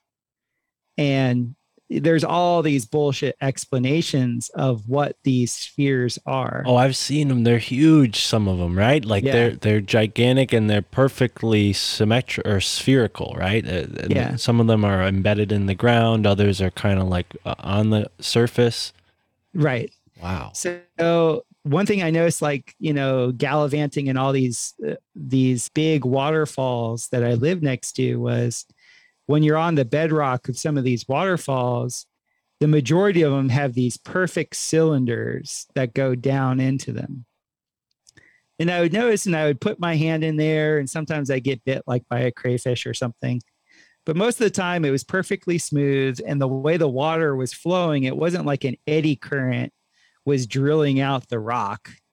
It was just, it was like a perfect cylinder. I've seen these at, on the Susquehanna River. Michael Wan, Emily Moyer's friend, took us Yeah. to a place where they have these, and then my girlfriend and I found uh, some in, at Shelburne Falls in Massachusetts. So I've seen these, yeah. And the, the stone is incredibly hard, and you're like, water did not drill a perfectly circle hole into this. So you're, you're going to get a kick out of this. So I was on my friend's farm and he was, he had, his farm was at about 3,500 feet of elevation, about 1,100 meters up. And he lived on this beautiful farm where the ridge of his farm was up at about 4,000 feet. And this big storm was rolling in and we were, we were hiking in the jungle and he's like, come on, I know where there's protection. So we went to this one waterfall, and behind the waterfall was a cave. So, and it was just a little cave. It was enough where like two dudes could like squat down and we could watch the lightning because there was a lot of lightning. And so we get behind his waterfall and we're like laughing our asses off because, you know, we're we're just getting pelted with rain and there's so much lightning. It was so invigorating. And then boom, this huge bolt of lightning hit right in front of the water of the waterfall. And when we looked down, the rock where it hit was one of these cylinders and it was glowing. And I was like, immediately, I knew how the spheres were formed. So, at least in the rainforest, I can't speak for uh, other areas. I was talking earlier about bauxite clay. Well, bauxite clay is iron oxide. When you make magnets, they they use this system called radial. Or they call it sintering, where they send a massive amount of voltage through a piece of metal in the direction that that voltage goes through is what magnetizes all the the metal molecules in that direction and what makes it a magnet at that point is that all of those you know particles of metal are all now facing the same direction and they've been traumatized. So they pull in one direction and push in another direction. Well when you do that same thing to bauxite clay what does it do? Instead of creating a rod or whatever it creates a sphere. Whatever whatever like whatever bauxite it hits it condenses it perfectly into a plasma ball and then it hardens it into an igneous rock and they've done this like there's a ceramic companies that make these little igneous balls of ceramic by doing this. And they literally do that. They use the the process of shocking the way you would make a magnet but they do it over iron iron oxide. And you know, well, I should be I should be very specific with this. Oxide clay is a combination of iron oxide, magnetite, and aluminum silicate.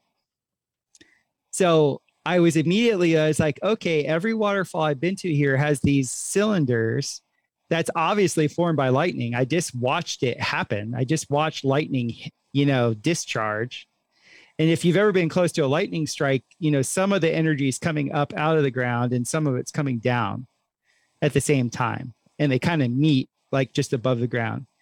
So I was like, okay, this is a highly negatively ionized space because of the waterfall that attracts the discharge between the ground current and and the positive polarity of the sky so now you have these cylinders that are created near these negatively ionized areas in the riverbed. Well, lightning's striking all in the forest too.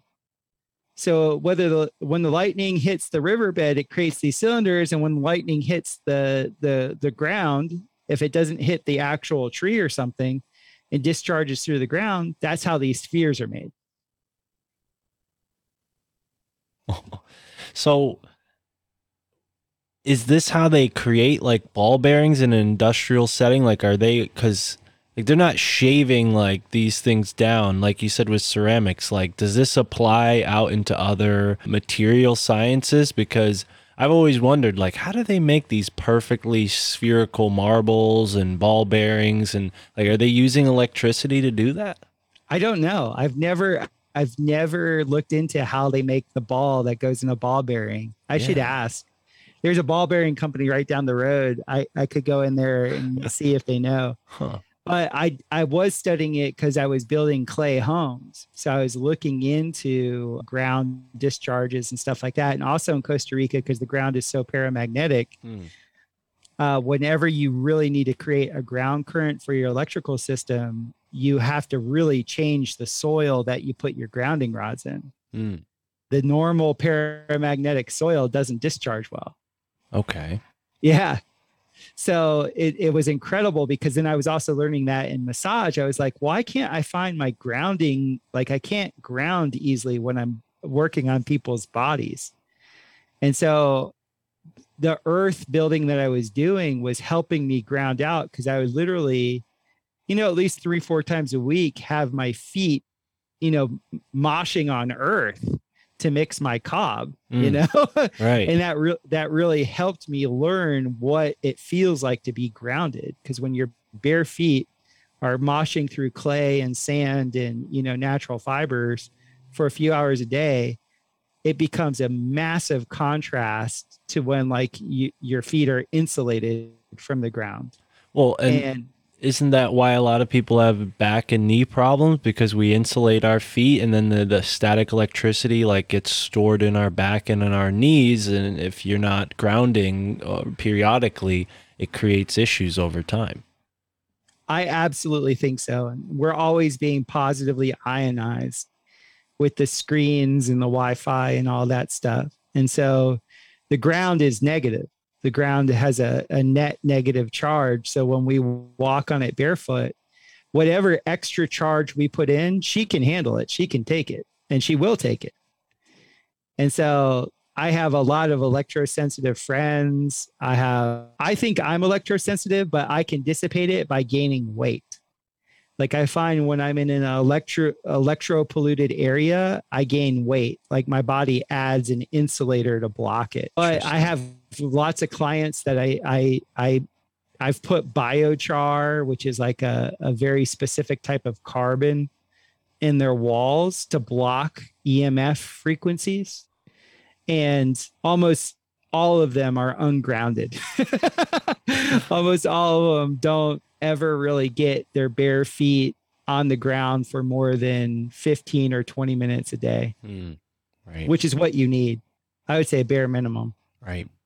Yeah, I, I try to hike barefoot as much as possible. It, definitely, it's hard to do in this climate, but it's it's definitely refreshing in the winter. So you're seeing this right now. Am I sharing my screen Yeah. with you? So check this out. This is a boulder we found yesterday, and it's pretty large, as you can see me standing next to it. And uh, that stone finger there is pointing due west, exactly west. And like you can see, it's situated on top of another stone. And from this angle, kind of looks like a duck almost. Yeah. Uh, but yeah, this is this is an example of one of those so-called glacial erratics, and and it's in a place where I would imagine it'd be very hard to just end up there of all places and and and have that weird shape too. So I don't know quite where this fits in, but it, it's interesting in connection to what we were talking about earlier, and and then yeah, that piezoelectric force that you know now that we're we're talking about magnetism and whatnot, maybe that can explain why it's aligned to the west. I mean, I don't. Mhm. I don't know. It's just one of these things that hasn't been looked at by major archaeologists. Like we have a bunch of these stone structures around New England and they seem to be ignored by archaeologists. They're probably intentionally ignored. Right. Right. I wouldn't I wouldn't doubt that at all. this is the the colonial, you know, this is where all the colonial prejudices were formed right here in New England. So, yeah. I don't even know if it's colonial. Like, you know, my my family and my wife's family is from that area of the world. In fact, the last time I was in Massachusetts, my sister took me to she's in Marshfield, Massachusetts, which is about an hour outside of Boston, and she took me to the the the town that our family came over. It wasn't on the Mayflower. It was right after the Mayflower. I'm forgetting what, Plymouth? What The the it- the Winthrop fleet was it? it was like we were there like in the 1630s. Okay. so it might have been like uh, Plymouth or or, or uh, the Boston something one. like that. cool. But she took me. She took us to like our great great great great great great great great great grandfather's, you know, estate in Massachusetts, and we have like family lineage all throughout the northeast and nor- north part of the United States, and now obviously it migrated south. And I come from a family that were very industrious people and i think I, I i don't think the history that we're given about the colonialists are I don't think any of the history that we've been given is accurate. Mm. I'm of the mind that most of it has been polluted in one way or another to disempower us. Like I really think that we come from very dignified and very intelligent and very powerful beings. Like just the fact, I mean, just going back 40 years, seeing my what my dad could do with a block and tackle. Like amazing. Absolutely amazing stuff. I think a lot of this, the architecture, a lot of things that have been built, it, we're just given a false narrative, so it doesn't make any sense. The truth of the matter is, somebody built it, and whoever built it was extremely intelligent Mm. Right. and, ex- and extremely skilled. And it's the framework, the context that they give us for everything is incorrect. Right. Y- You know, I, I don't believe that we're the most evolved that we've ever been right now. I don't think we're at the pinnacle of our of evolution. I actually think we come from very evolved beings and that they invert everything Mm. because I see the pictures of my family from the turn of the 20th century. They all have big jaws and are beautiful and smart.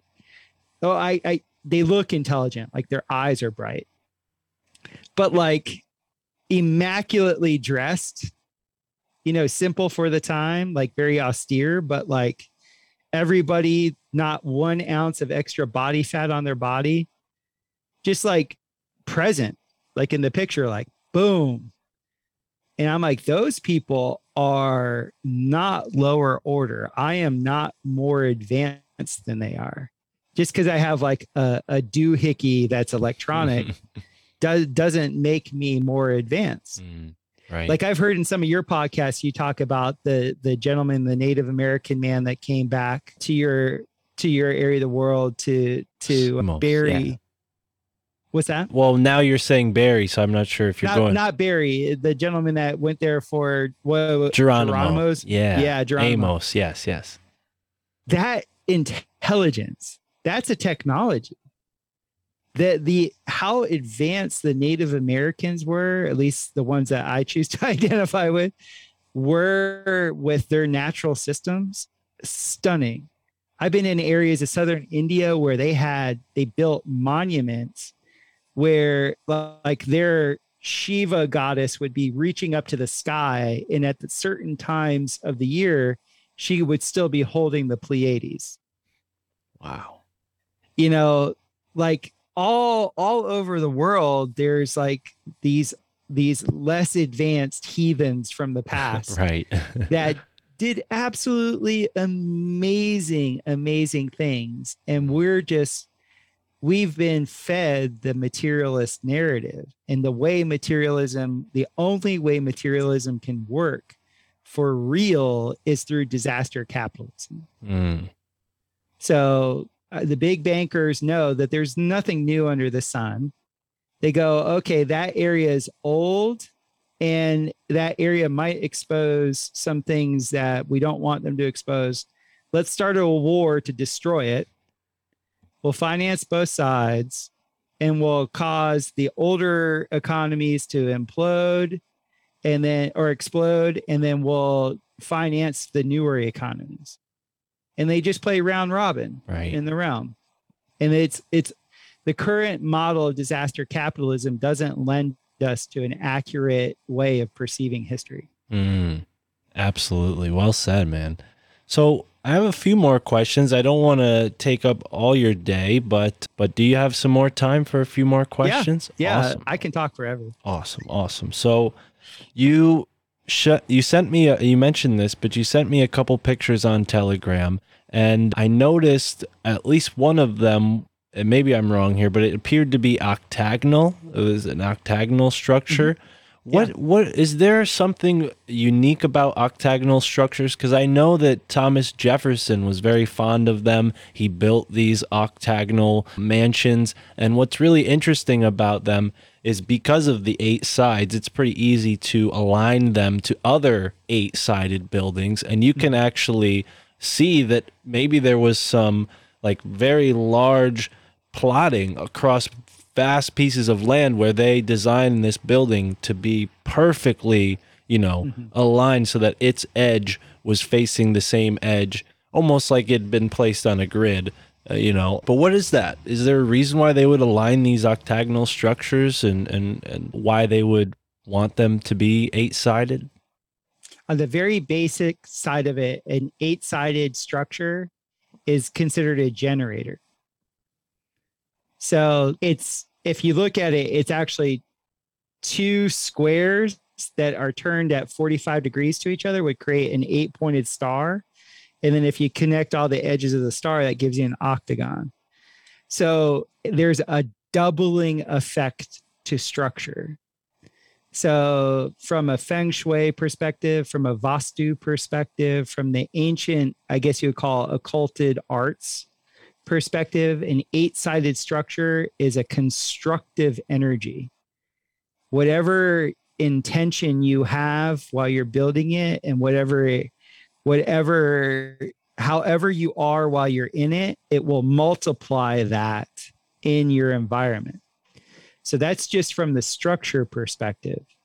And then that depends on the materials that you build it with. Because I've built metal octagonal structures and I've built wooden octagonal structures. So that is more of the male yang energy. It's projecting out. And that would be the equivalent to a spire, you know, like a, a very long cone, like let's say a cone with a 72 degree angle or more. So in the orgone world, that is that is a projection of your intention. So octagons are very very powerful in that way. On a on a pure layout perspective, it's very easy to sync one octagon with another, especially if you line them to the cardinal points, the cardinal directions because all your cardinal directions say north, south, east, west, they don't move on a compass. Okay. And then your northwest, southwest, northeast, southeast are just 45 degrees off of that. So, another way of looking at an octagon is you have a cube where you cut off the corners. So, this is another way that you can encode the, the, the, the Saturn archetype of structure, where it's like there's very specific Right. directions. Once again, we're in the male mind. There's very specific intention. There's we're going this direction, Yeah. and that that's why it's seen as a, as a generative space to be in. I I've built. I naturally flow towards round structures or curved structures, vaulted structures, because instead of only having, say, you know, four directions of a cube or eight directions of an octagon, when you go in a circle, you have infinite directions. Mm. So then you have a much greater capacity to have dynamic disequilibrium, which means flow state. So I never answered your question earlier about a dome. The cool thing about a dome, the reason why they're so resilient is because there's no vertice inside or outside that energy can get stuck on. So what causes roofs to pop in windstorms has not a lot to do with the wind getting under the roof. What is actually happening is the roof ends up acting like a wing, where the surface area on the top of the roof is greater than the surface area below the roof. This creates low pressure and it pops the roof off. Go ahead. Well, yeah, that's that's incredible, and to think about it like that, I've actually I've seen that happen to my tree fort. Hurricane Sandy that that happened to us. We had this really cute tree house. It wasn't anything special, but it was nice. And I was looking out my back window, and the tree house roof just went pop like a like someone popped a champagne bottle. It was it was incredible. Yeah, I think it's called Bernoulli's principle of the ring with a wing is when you have an airspeed that's going over the top, that there's greater surface area. And then you have the same airspeed going underneath, you get low pressure and it creates lift. Mm, right. And that's why whenever you look at a wing, especially jets, they're like a teardrop. Mm. They start fat in the front, and this is also a Schauberger effect. They they stole a lot of Schauberger's ideas, which were just nature. But essentially, if you were to take a cross section of a teardrop, that's what uh, like an elongated teardrop. That's what it looks like. So you get a positive ionization and a negative ionization, and you get low pressure and high pressure, and you get lift and thrust. Mm, right. Now, you mentioned the the octagon being like a cube with its corners cut off, and there's a octagonal fountain in New Haven, and I've been looking at the the layout of New Haven for a long time now, just trying to contemplate why they would make the city the way it is. I'm not sure if you're familiar, but they created it in a nine square grid.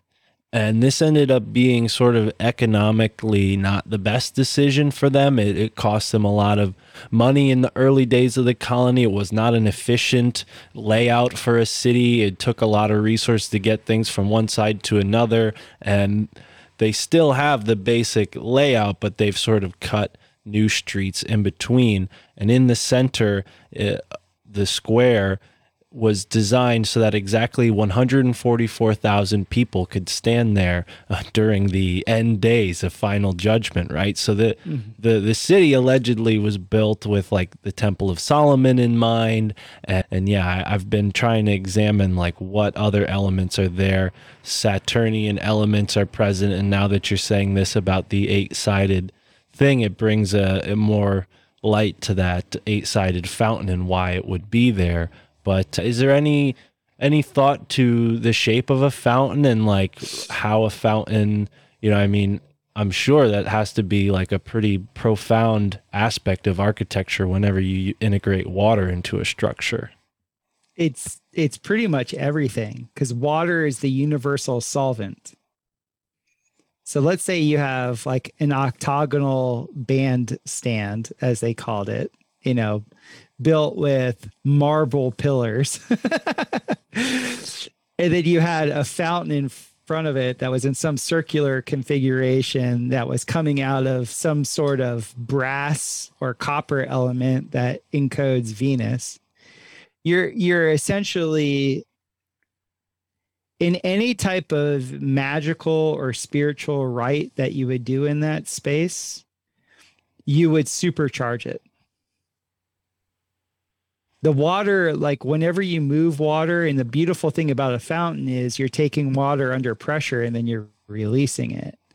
It's like it's like a rebirthing. It's like a it's like the spring of life. You know you're you're imitating god because there's no life without water and so it's very refreshing especially if there's lots of beautiful elements. A lot of times in courtyards it will cool the courtyard. If you have lots of rock element around you know once again you have the polarity between the positive polarity and the and the negative polarity. So i'm not familiar with new haven at all. I don't I, i've never looked at the architecture there. But i'm pretty sure if you were to look at whatever the octagonal structure is you could look at it from a bird's eye and you'd see the octagon. But then if you looked at the elevation of it from its profile, it probably would encode a square, a perfect cube, Mm, because from the height relative to the the width. right. You know what I'm saying? Yeah, yeah. And this this is this is and I'm not even saying that all the the masons or all the people that were building it know that. But they're they're it's a way of hiding the the cube cult. It's a way of one empowering your intention but two also giving reverence for those who have eyes to see to to the cube. Yeah, and that's why it's really cool to have you here to to get your opinion and your your insight on these things because you have the the architectural and esoteric knowledge in that realm. Now, one other thing that I should bring up since you don't know much about New Haven is that that whole center green where the fountain was built used to be the burying ground. So there's dead bodies underneath where that fountain is. So you have, not to mention that, but a stream that used to go from that area to the water. Now it's all underground. So we have this underground stream that connects to a, a separate fountain that really looks more like a drinking structure, and then this other fountain. So both of them are connected to this channel underground and there's all this you know sleeping resting souls these sleeping resting souls next to the fountain and it's being pressurized and released right i mean Isn't isn't New Haven like the insurance capital of the world? Hartford is but new haven and hartford used to be like basically brother sister capitals of connecticut so i'm sure there's a little bit of bleed through but what yeah, what what the internal instinctual hit that I got while Mhm. you were describing that was that center is used for massive magical rites. oh yeah well the yale university is there skull and Oh, I bones didn't know that. skull and Oh, bones That's uh, right there. Yes. yeah. And the Well, first cemetery in American history. This is the first type of cemetery that they created with streets and roads in between, like individual plots. The first one of its kind in the United States. Oh, that's probably what's anchoring the the diamagnetic pole in in northeast then. Mm. That because so whenever you have running water, you have a current. And if they put it over a burial ground where they actually had like, you know, chiefs and and and men of renown, there would be the ka, their ka, their essence would be I won't say enslaved, but their ka would be used for their intention. Well, it, that's that's why they do that on these on these mound structures is like they'll they'll overtake these mounds because they know that the ka the life the life energy that the that was physically embodied they they can harness it with with the frozen music of architecture wow. Yeah, they, man. and then they'll divert and route waterways because you could look at all these waterways as being the veins and arteries of this plane of existence.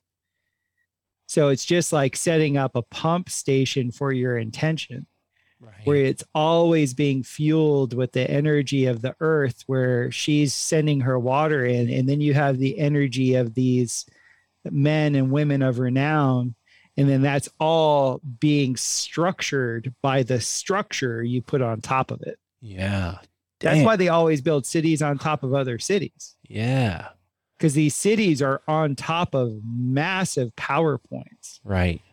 So it makes no sense just to go to some area that doesn't have you know ley lines or dragon paths why don't we go and build on top of structures that we know have already been cultivated for structures and more than likely the history had it because these were power points Mm.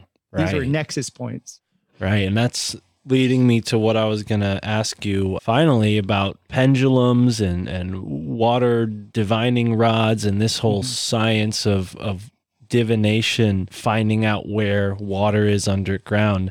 You know, it's, it's something that kind of borders on the realms of like magic, but also like practical science because like my father, for example, works for the water department and that's one of their techniques that they use. They have these you know, water witching rods. And I remember he showed me when I was a kid, and I was so perplexed by this, like, because my, here's my dad, this like mechanical, practical guy who doesn't like go to church, doesn't really talk about stuff like that, and he's showing me like these energy devices, and I'm like. Is this supposed to be magic? Are you showing me magic? Like what you know, there's like sort of a, a disconnect there, but how regular it, regularly do you use those energy devices in architecture? every time i build Wow. Yeah, I just did a site survey where I used them.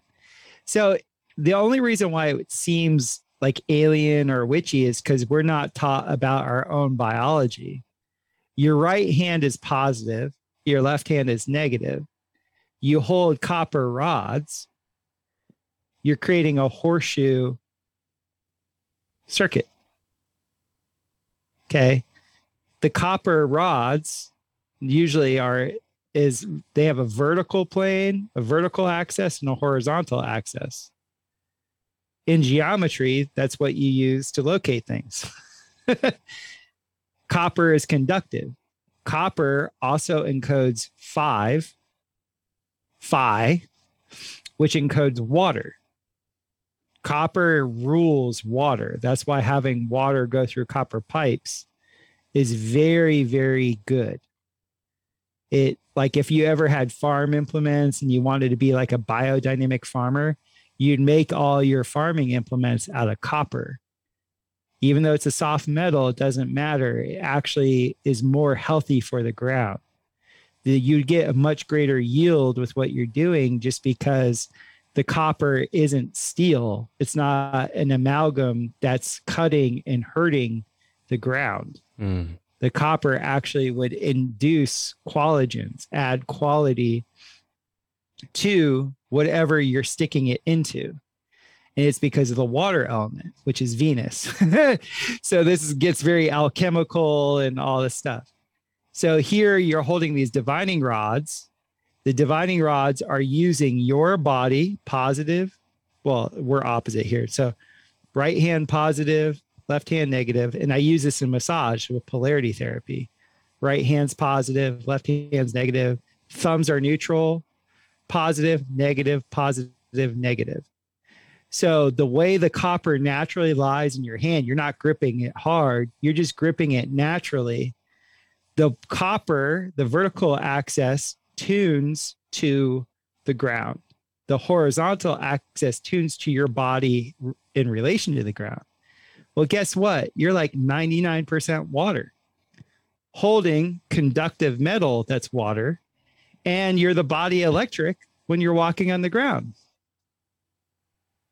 So all you do is sub it's not even subconsciously, you just ask which is stating your intention, which we've been talking about architecture, which is just frozen intention. You're stating your intention please show me the water on this property. And man, it it will show you. It'll come and it'll go ding, ding, ding, ding, ding. And then like if you come across a dragon path, they'll start to spin counterclockwise. Like there's all these like, and it's it's it's not witchcraft. It's the way we were built. We were built to interact with this environment. We were given domain over it but it's not the domain that you know the the elitist empire mind talks about it's more like the domain of the the native american that could find shelter and call in the meat when they needed it and hunt it correctly and all these types of things we have this natural symbiotic relationship with the forest and with the rivers and with the trees that we just have to remember. It's already programmed into us. And the divining rods are perfect for that. That's like just the basis. Cause you could even like ask, how deep is this water? And like you bring the the rods down to your down to your waist, and like the rods will want to tip. And so you walk away, and the distance that you walk away from that and they re- elevate, that distance uh, horizontally is the distance vertically that the water is down. Wow. It's so accurate. In Costa Rica, we had to use them. The the gentleman that showed it to me, he saved his clients millions of dollars from telling them no, they can't build there. They really wanted to build one spot, and he's like, "Don't, no, I won't build there. If you want me to, I'm, I'm gonna, I, I refuse to. There's water running under there." Mm. and in that environment it's tough because the water is always changing you know because it's it the all of the southern zone of costa rica is essentially a slip spring Hmm. Up here where you're in more limestone rich areas you get much more aquifer springs what's what's known as a, a artesian spring. The slip springs are are tricky because that's just when water is going downhill it hi- hits bedrock and it needs to find a way out. That's not from a, from an artesian source. Right. so yeah it's awesome. I i love all this stuff. Yeah, dude. Topher, this has been really, really impressive. Really tapped me into to the excitement of what is in front of me because here in New England, as I've said a, a bunch of times, there's so many things that I'm I'm like seeing with new eyes, and mm-hmm. all of what we've talked about today is like upgrade, upgrade, upgrade. I'm like getting these little upgrades now. I can go and re-examine, and I'm really excited now. I'm going to send you some pictures on Telegram as I get them, but I'm really excited to show you some of these uh, stone structures to get your opinion on on what could Please be do. going on there. And and yeah, I would recommend to you and anyone listening a book called Seed of Knowledge, Stone of Plenty, and that's where they sort of pose this theory that there's something going on with the electromagnetic nature of these stone structures that helps with farming. And yeah, enough about all that. Where can folks go to see some of the work you've done and maybe learn a little bit more about what we've talked about today? Do you have a website or a place that folks can see pictures and builds and maybe even hire you if they're interested? Yeah, I'm launching topherhq.com. so it's I've done I don't even know how many podcasts and interviews with people over the years. So that would be sort of a clearinghouse for that. I'm going to be doing like a little science podcast where I'm going into cosmology with uh, people that I really respect. And uh, I used to have a podcast in 2014 and 2015. I didn't know what I was doing. I just did it because I really respected a lot of minds and it was a way that I could learn. And so um, it's kind of fun because a lot of those people have gotten, you know, pretty, pretty decent followings over the years. So I'm going to get to rehash those connections because I've remained friends with all of them. And they're all in, in a different station of life now. And I guess a lot, there's going to be a documentary that's going to be being made about some of the structures I'm building in Missouri. And that's going to be on Bertaria Times. Well, what is that? I don't know the name of the website, but all that will be accessible from my from my from my topherhq.com website. And yeah, then on that, people can contact me. I do celestic profiling for people. Hmm. I do architecture design for people. And uh, yeah, that's that's pretty much what I, I have to provide at the moment. Right on. So the the celestic profiling, would you does that include the astrocartography stuff at all? No. No, no, I I'm in a pretty interesting position because I can never look at something and just do it the way anyone else does it. Mm. all, all my years of studying astrology, I've gotten to the point of I think I figured out the original astrology before it was perverted. Okay. And it's very simple. And it studying the law, because I'm studying the law right now, it's kind of brought me to this. It, it, it gave me hints.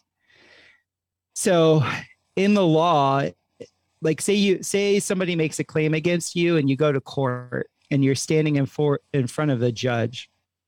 If the judge or the bailiff asks you your birthday and you agree that that's your birthday, you are now in a lower jurisdiction. You're in the jurisdiction below the judge. But as a living man, if they ask you your birthday and you deny it, that's you're now signaling the court, which is the crown, that you're not, you're a man in good standing because your birth date isn't your your actual day of vivality the day that you became in vivo. The only way in i shouldn't call it the only way that's incorrect.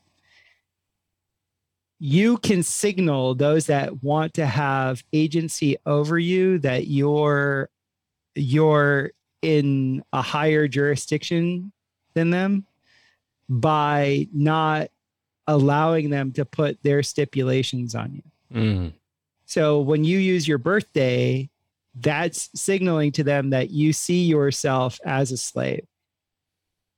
Even if you don't know that's what it is, that's what it is because they've been training people for the last hundred years to identify with their birth date.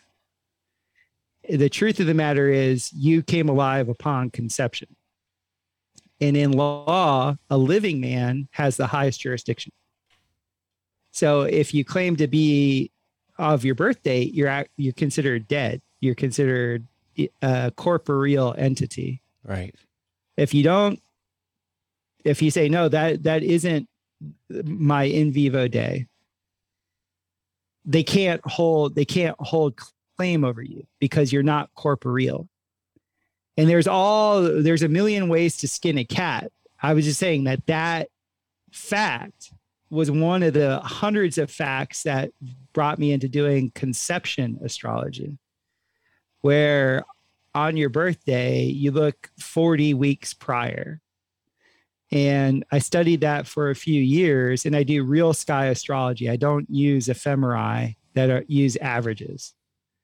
So that means like I can look at the sky and understand what's there and get like, okay, I know that's Neptune and the moon and they're in the constellation Pisces. Like I I can tell that from the sky. Like that was what was going on for my daughter on on her on her date of birth.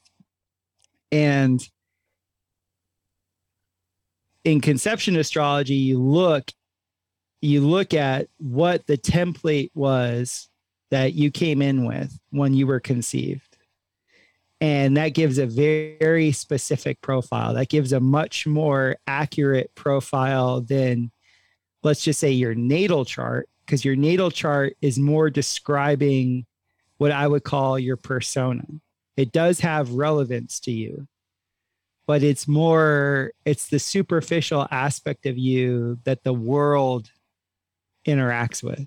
Mm. Whereas your celestic profile, I call it celestic profile because celestic means you're you're actually looking at real sky observances.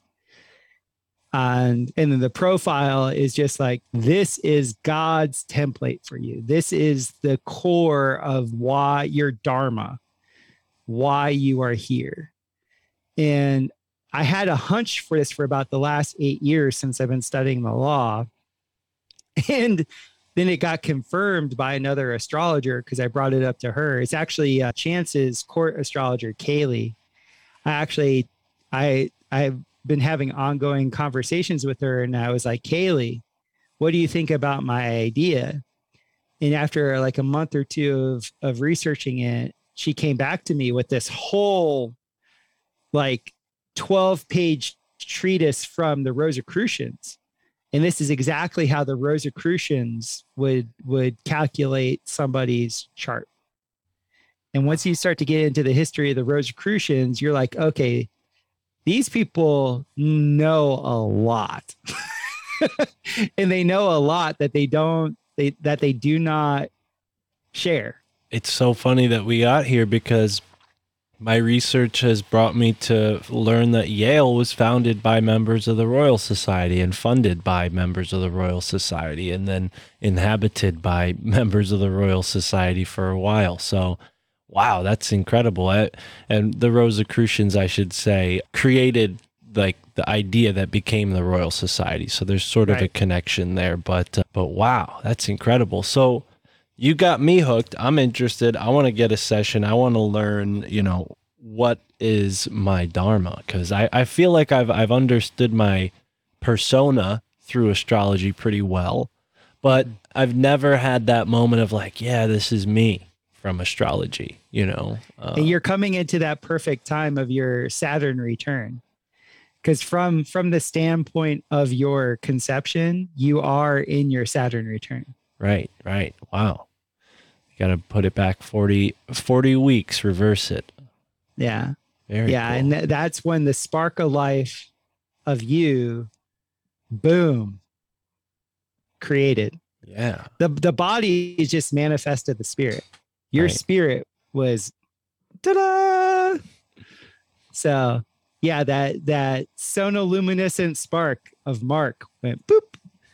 And there is a signature in the sky because I look at the sky as just an extension of our greater body. Mm, and our spine is our axis mundi. So getting back to the Rosicrucians, and when you look at their cross and how their cross is encodes the Vesica Piscis, which encodes, you know, the age of Pisces and Christ and all these other things, all this comes down to the like actually accessing that Christ within, like the the the the pure divine being that has but the faith of a mustard seed could move a mountain Mm. and the reason why they don't let that information out is because it's powerful and like rockefeller said you know competition should be illegal yeah. Right. they they just don't want competition it's Mm. it's that simple they just don't want the competition so they hide all the truths behind the megalithic sites they hide all the glory of our ancestry they hide all of this because if we were coming from that mindset and not the stoned ape theory we would be empowered to take our shit back Exactly. Yes. And this is why my family thinks I'm crazy because I want to compete. I don't want to just go along to get along. I want to compete with Mr. Rockefeller. I want to show them what's what's good.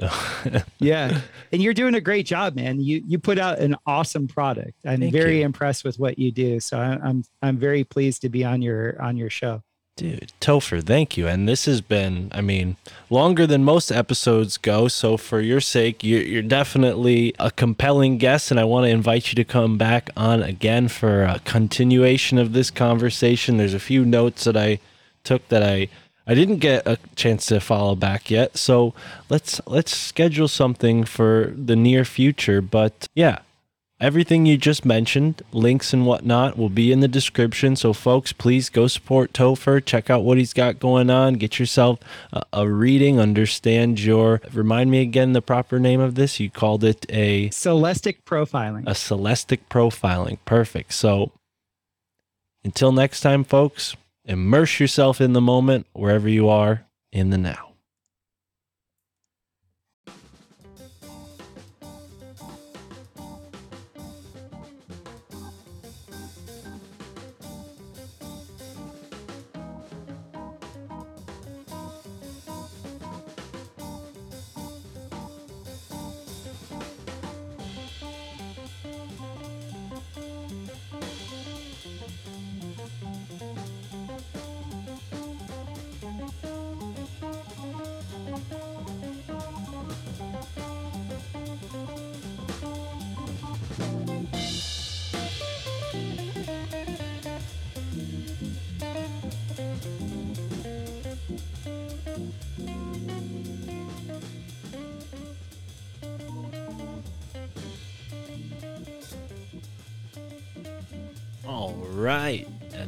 Was a tremendously interesting episode with our guest, Topher Gardner.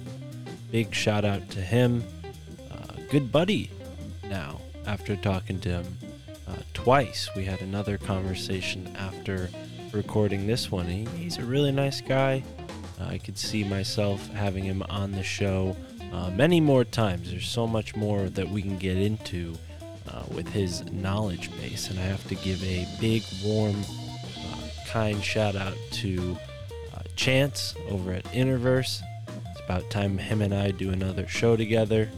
And uh, yeah, he introduced me to Topher. So thank you, Chance. And thank you to all of the beautiful, bright, wonderful people who uh, cross pollinate and are part of his community and mine because he is a uh, really, really bright light in this podcast uh, universe, multiverse, genre, whatever you want to call it.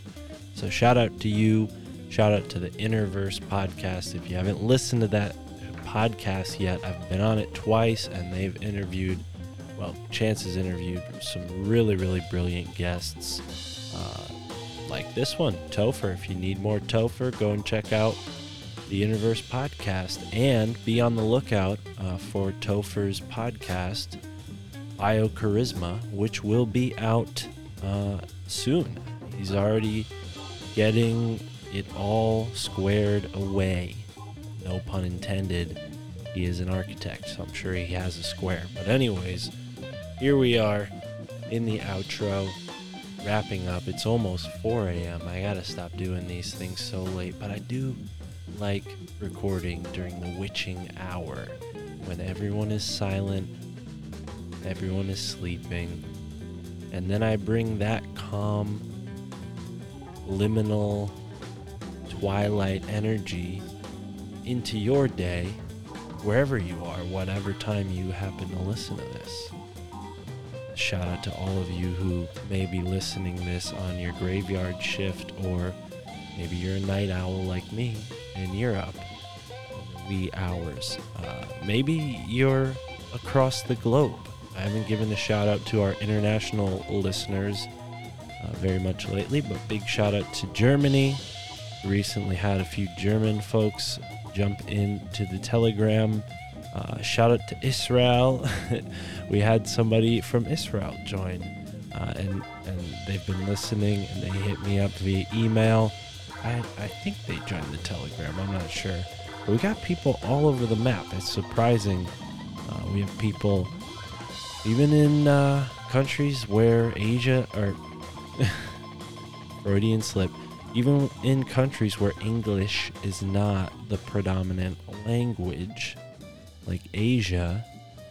Uh, not that that's a country. I understand that that's a continent, but it's just really cool to see people listening. Obviously, they're English listeners, whether they speak English well or not, they might be learning for the first time by listening to a cool, crazy podcast like this. Who knows? If you are listening to this podcast to learn English, uh, ni hao, bonjour, uh, hola, uh, guten tag. Uh, um, those are all of the words I know.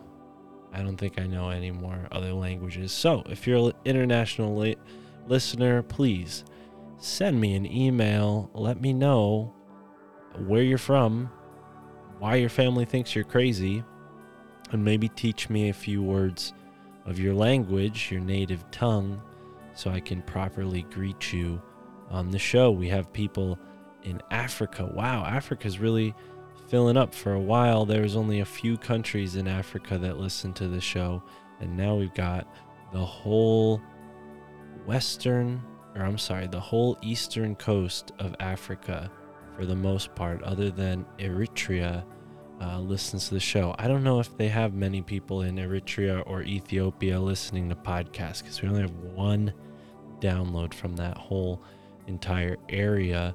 Um, Sudan as well. Uh, Somalia, six people. Maybe those are like boat people who are traveling around. Kenya, Tanzania, Mozambique, Zambia, Zimbabwe, Botswana, South Africa. We've got a lot of people in South Africa compared to the rest of Africa. So, shout out to all of you in Africa. I don't think we've done many episodes discussing African topics and subjects, but that is an interest of mine.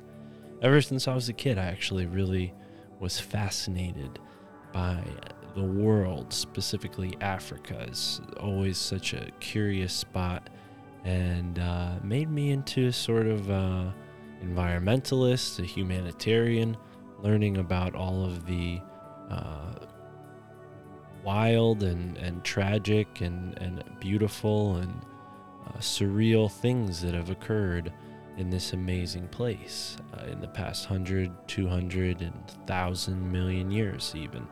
Uh, anyways, enough about Africa. Shout out to all our uh, people in Russia and Ukraine right now. We do have Ukrainian and Russian listeners, not many, but shout out to them. Uh, more Russian listeners than Ukrainian listeners, but that's probably a statistical thing. Uh, shout out to all our Scandinavian people.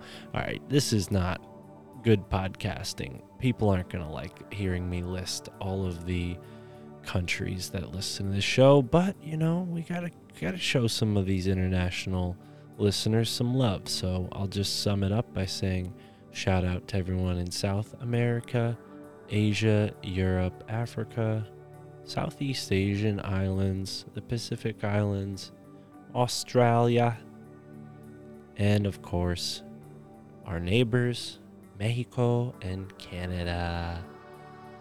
All right. You guys like that? Geography whiz over here. I'm doing that all off the top of my head. Anyways, so we've got a lot going on with the show. Halloween is coming up. This episode wasn't that spooky, but I do like themes. I do like uh, bringing things up during certain occasions that are fitting. Uh, I was disappointed that I wasn't able to do a 9 11 podcast this year for whatever reason. The cards just didn't line up. I tried to email a few guests about it and it just didn't line up. But uh, either way, there'll probably be something maybe for Veterans Day when that comes up very soon after Halloween, and then maybe even some uh, like a Native American or New England uh, colonial type episode for Thanksgiving. Who knows? Who knows? Anyways, all of that stuff is available very quickly for you to find on the Patreon. Sign up on the Patreon. You could get early access to all of these episodes and more as soon as I'm done editing them, I publish them. So you'll get it before anyone else. There's bonus content. I have multiple bonus shows the Illuminati Confirmed bonus show, Synchro Wisdom Dialogue, where you, the listener, can participate. I value my time and I'm sure you value yours, so sign up for a Synchro Wisdom Dialogue session. The link is in the description of this episode. It's very easy to find. You can sign up for 30 60 or 90 minutes and talk to me about whatever you want. Uh, whether you want to brainstorm, whether you want to share your story or some research or some synchronicities, or maybe you want some advice. I could help you start your podcast if you have an idea for a podcast but don't know what to do with that idea. Maybe I could help. I've successfully launched this podcast, and in about two years, we reached a million downloads. How many podcasts can say that? I don't know. If you are out there and you can say that, hit me up. I'd love to have you on the show, even if your podcast has nothing to do with the topics that we generally discuss here. Anyways, last week's episodes were incredible. Bob Frissell, uh, a new age legend Este Este Astra, who hit uh, struck a chord with me because she went to Yale, and we talked a lot about Yale for all the Patreon people who got the scoop on that one. Everybody who maybe is a stifler or is refusing to support the show, you might get a taste of that conversation uh, when my new project comes out. Uh, then we also put out an episode with Rick Strassman, the DMT guy. He is the first clinical professor of psychiatry to work with DMT in a professional legal setting. Very interesting conversation with him. So, very cool. We got another great episode coming out this Friday. If you want to find out what it is, sign up on the Patreon support us on Rokfin. I also do the episodes early on Rokfin. Um, and then we have some alternatives. We are going to be expanding past Patreon one day. But for now, Patreon's a great way to support the show. And you can also help, really help, by sending a one time donation. And I'd like to get uh, this goal of at least $500 by the end of the month uh, in one time donations, which we haven't reached that many uh, before, like just from a call out like this. So let's see if it works. I need about $500, uh, not for my own personal needs or anything like that, uh, but to create an incredible show specifically curtailed to you guys, similar to what I did this July or August, Can't really remember which month it was now. We asked the listeners to support me and Tara as we drove down to Pennsylvania, put a little gas in our tank as Biden was, uh, you know, wreaking havoc on all of our wallets over the past few months. Kind of slowed down now. It's, it's trickled back to more modest price, but it's still too expensive. It should be cheaper. So we asked and we received. And I'm very grateful for all the folks who supported us. And we recorded two very interesting podcasts on that trip. Now, we're planning on recording two incredible, even better podcasts, if you can believe it or not, um, with some very special guests who will be arriving at Nome Countryside. So, if you'd like to see that into existence, help me create this reality, help me uh, bring it into fruition, so to speak, then help with a one time donation via Cash App, Venmo, PayPal. That'll do it. We'll go back to the Amish dreamland.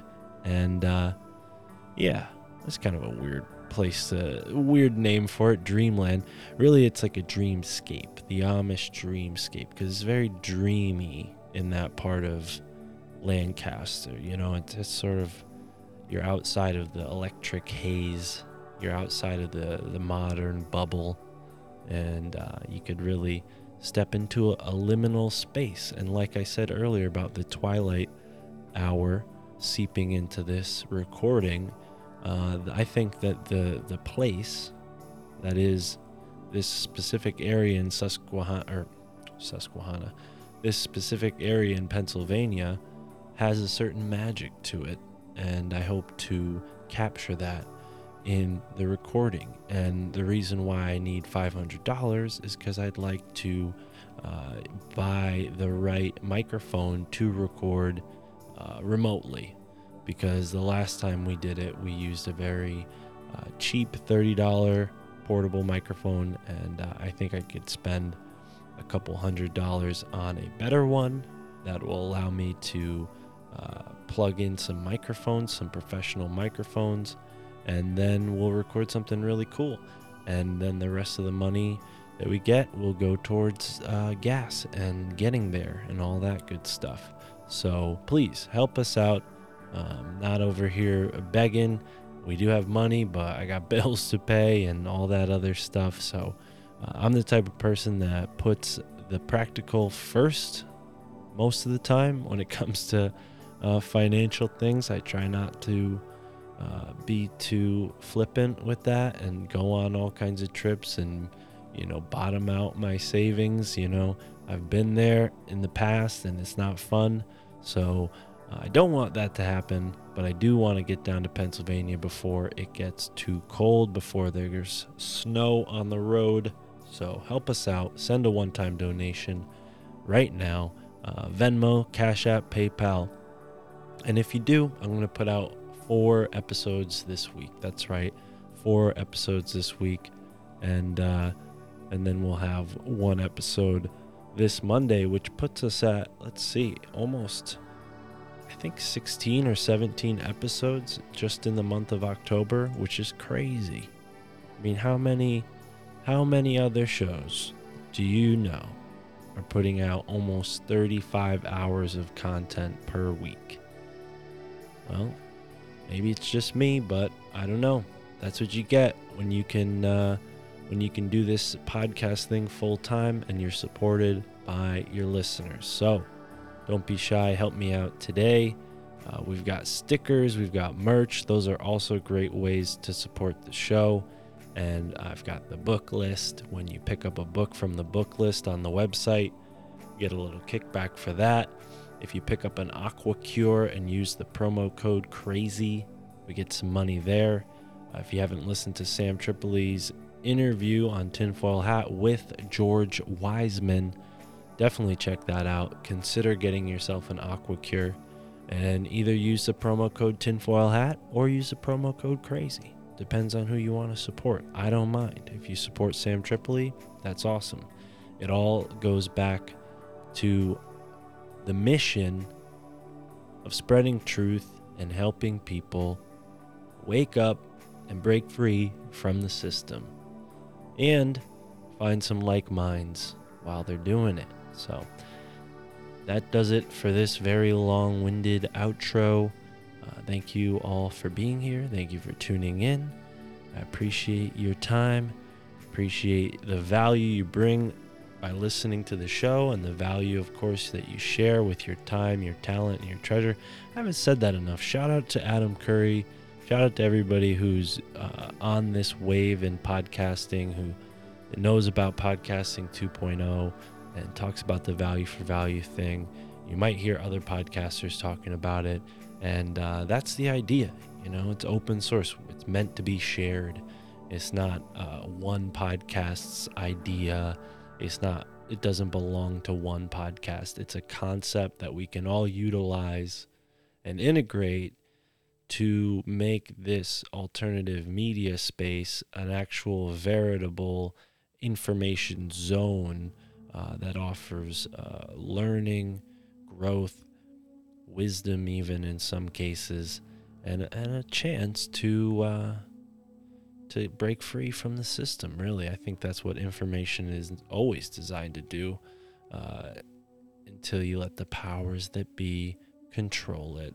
But we don't like to call them the powers that be around here. We call them the powers that flee. So stand strong, stand mighty, and immerse yourself in the moment wherever you are in the now. So, um, We've had a good couple of weeks of shows. You know? Mark is doing a great job, even Yeah. though he drives me fucking nuts sometimes. he's great. No, he's done a great job. He's done a great job. Good job, Mark. You can call uh, me Mark Palmer. Mark Palmer's cool. Mark Palmer's It's a beautiful day to be alive. Motherfuckers, it's a beautiful day. Beautiful day. It's a beautiful day to be alive. That's all I gotta say, dude. I don't think it's about money. I think they have so much. It's just about it's a spiritual war, dude. It's so much farther. There's more power in spring flowers than pseudo intellectuals fueled by hate with the face sour. When it comes to the hour of reckoning, recollect, reconnect with days happening. Yeah, are you frowning or laughing? Are you making the grade or barely passing? Caught in the asinine like the afterlife.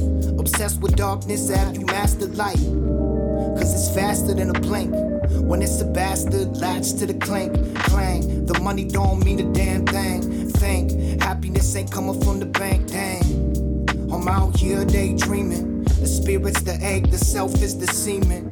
Uh, and that's cause life is the child. And it takes a village to give it the illest style. So, if your family think you crazy, mm, and you ain't got a village, know you always got a place here. Come kick it, we chillin'. Exactly, dude. You get it, bro. You're so smart, everybody. You're so smart. Feel like I'm waking up for the first time. Krusty's on my third eye, but I'm back to the grind. Pop the blinds open, let the sun shine. Feel it on my skin like it's been sometimes. Sometimes depression got me playing like Sisyphus. Others got me messing with mania like Icarus. And meditation helps with the sickness. Some say it's human condition, but it just isn't. There's more power in spring flowers. The circular thoughts that leave the mind devoured. Blurred lines between reality and fiction. And some politicians get dirtier than dishes. But for a minute, just forget about the government. I'm looking at you and I and where the love went. Cause we don't need a fucking village full of cynics. Need a family to foster a life worth living if it isn't. And your family think you crazy. Yeah. And you ain't got a village. I know you always got a place here. Mm. Come kick it, we chillin', yeah. I'm a conspiracy boy. Motherfuckers, m- mother, motherfuckers, I'm a conspiracy boy. motherfuckers, motherfuckers. Yeah, yeah, yeah. I'm a psychic. I'm a prophet, bro. Why, why are you questioning that? Yeah, yeah, yeah, yeah. It's a beautiful day. Beautiful, beautiful day. I never trust a dude in a sweater. That's all I gotta say, dude. Mark Palmer's cool. How are you, brother? I'm great, man. How are you?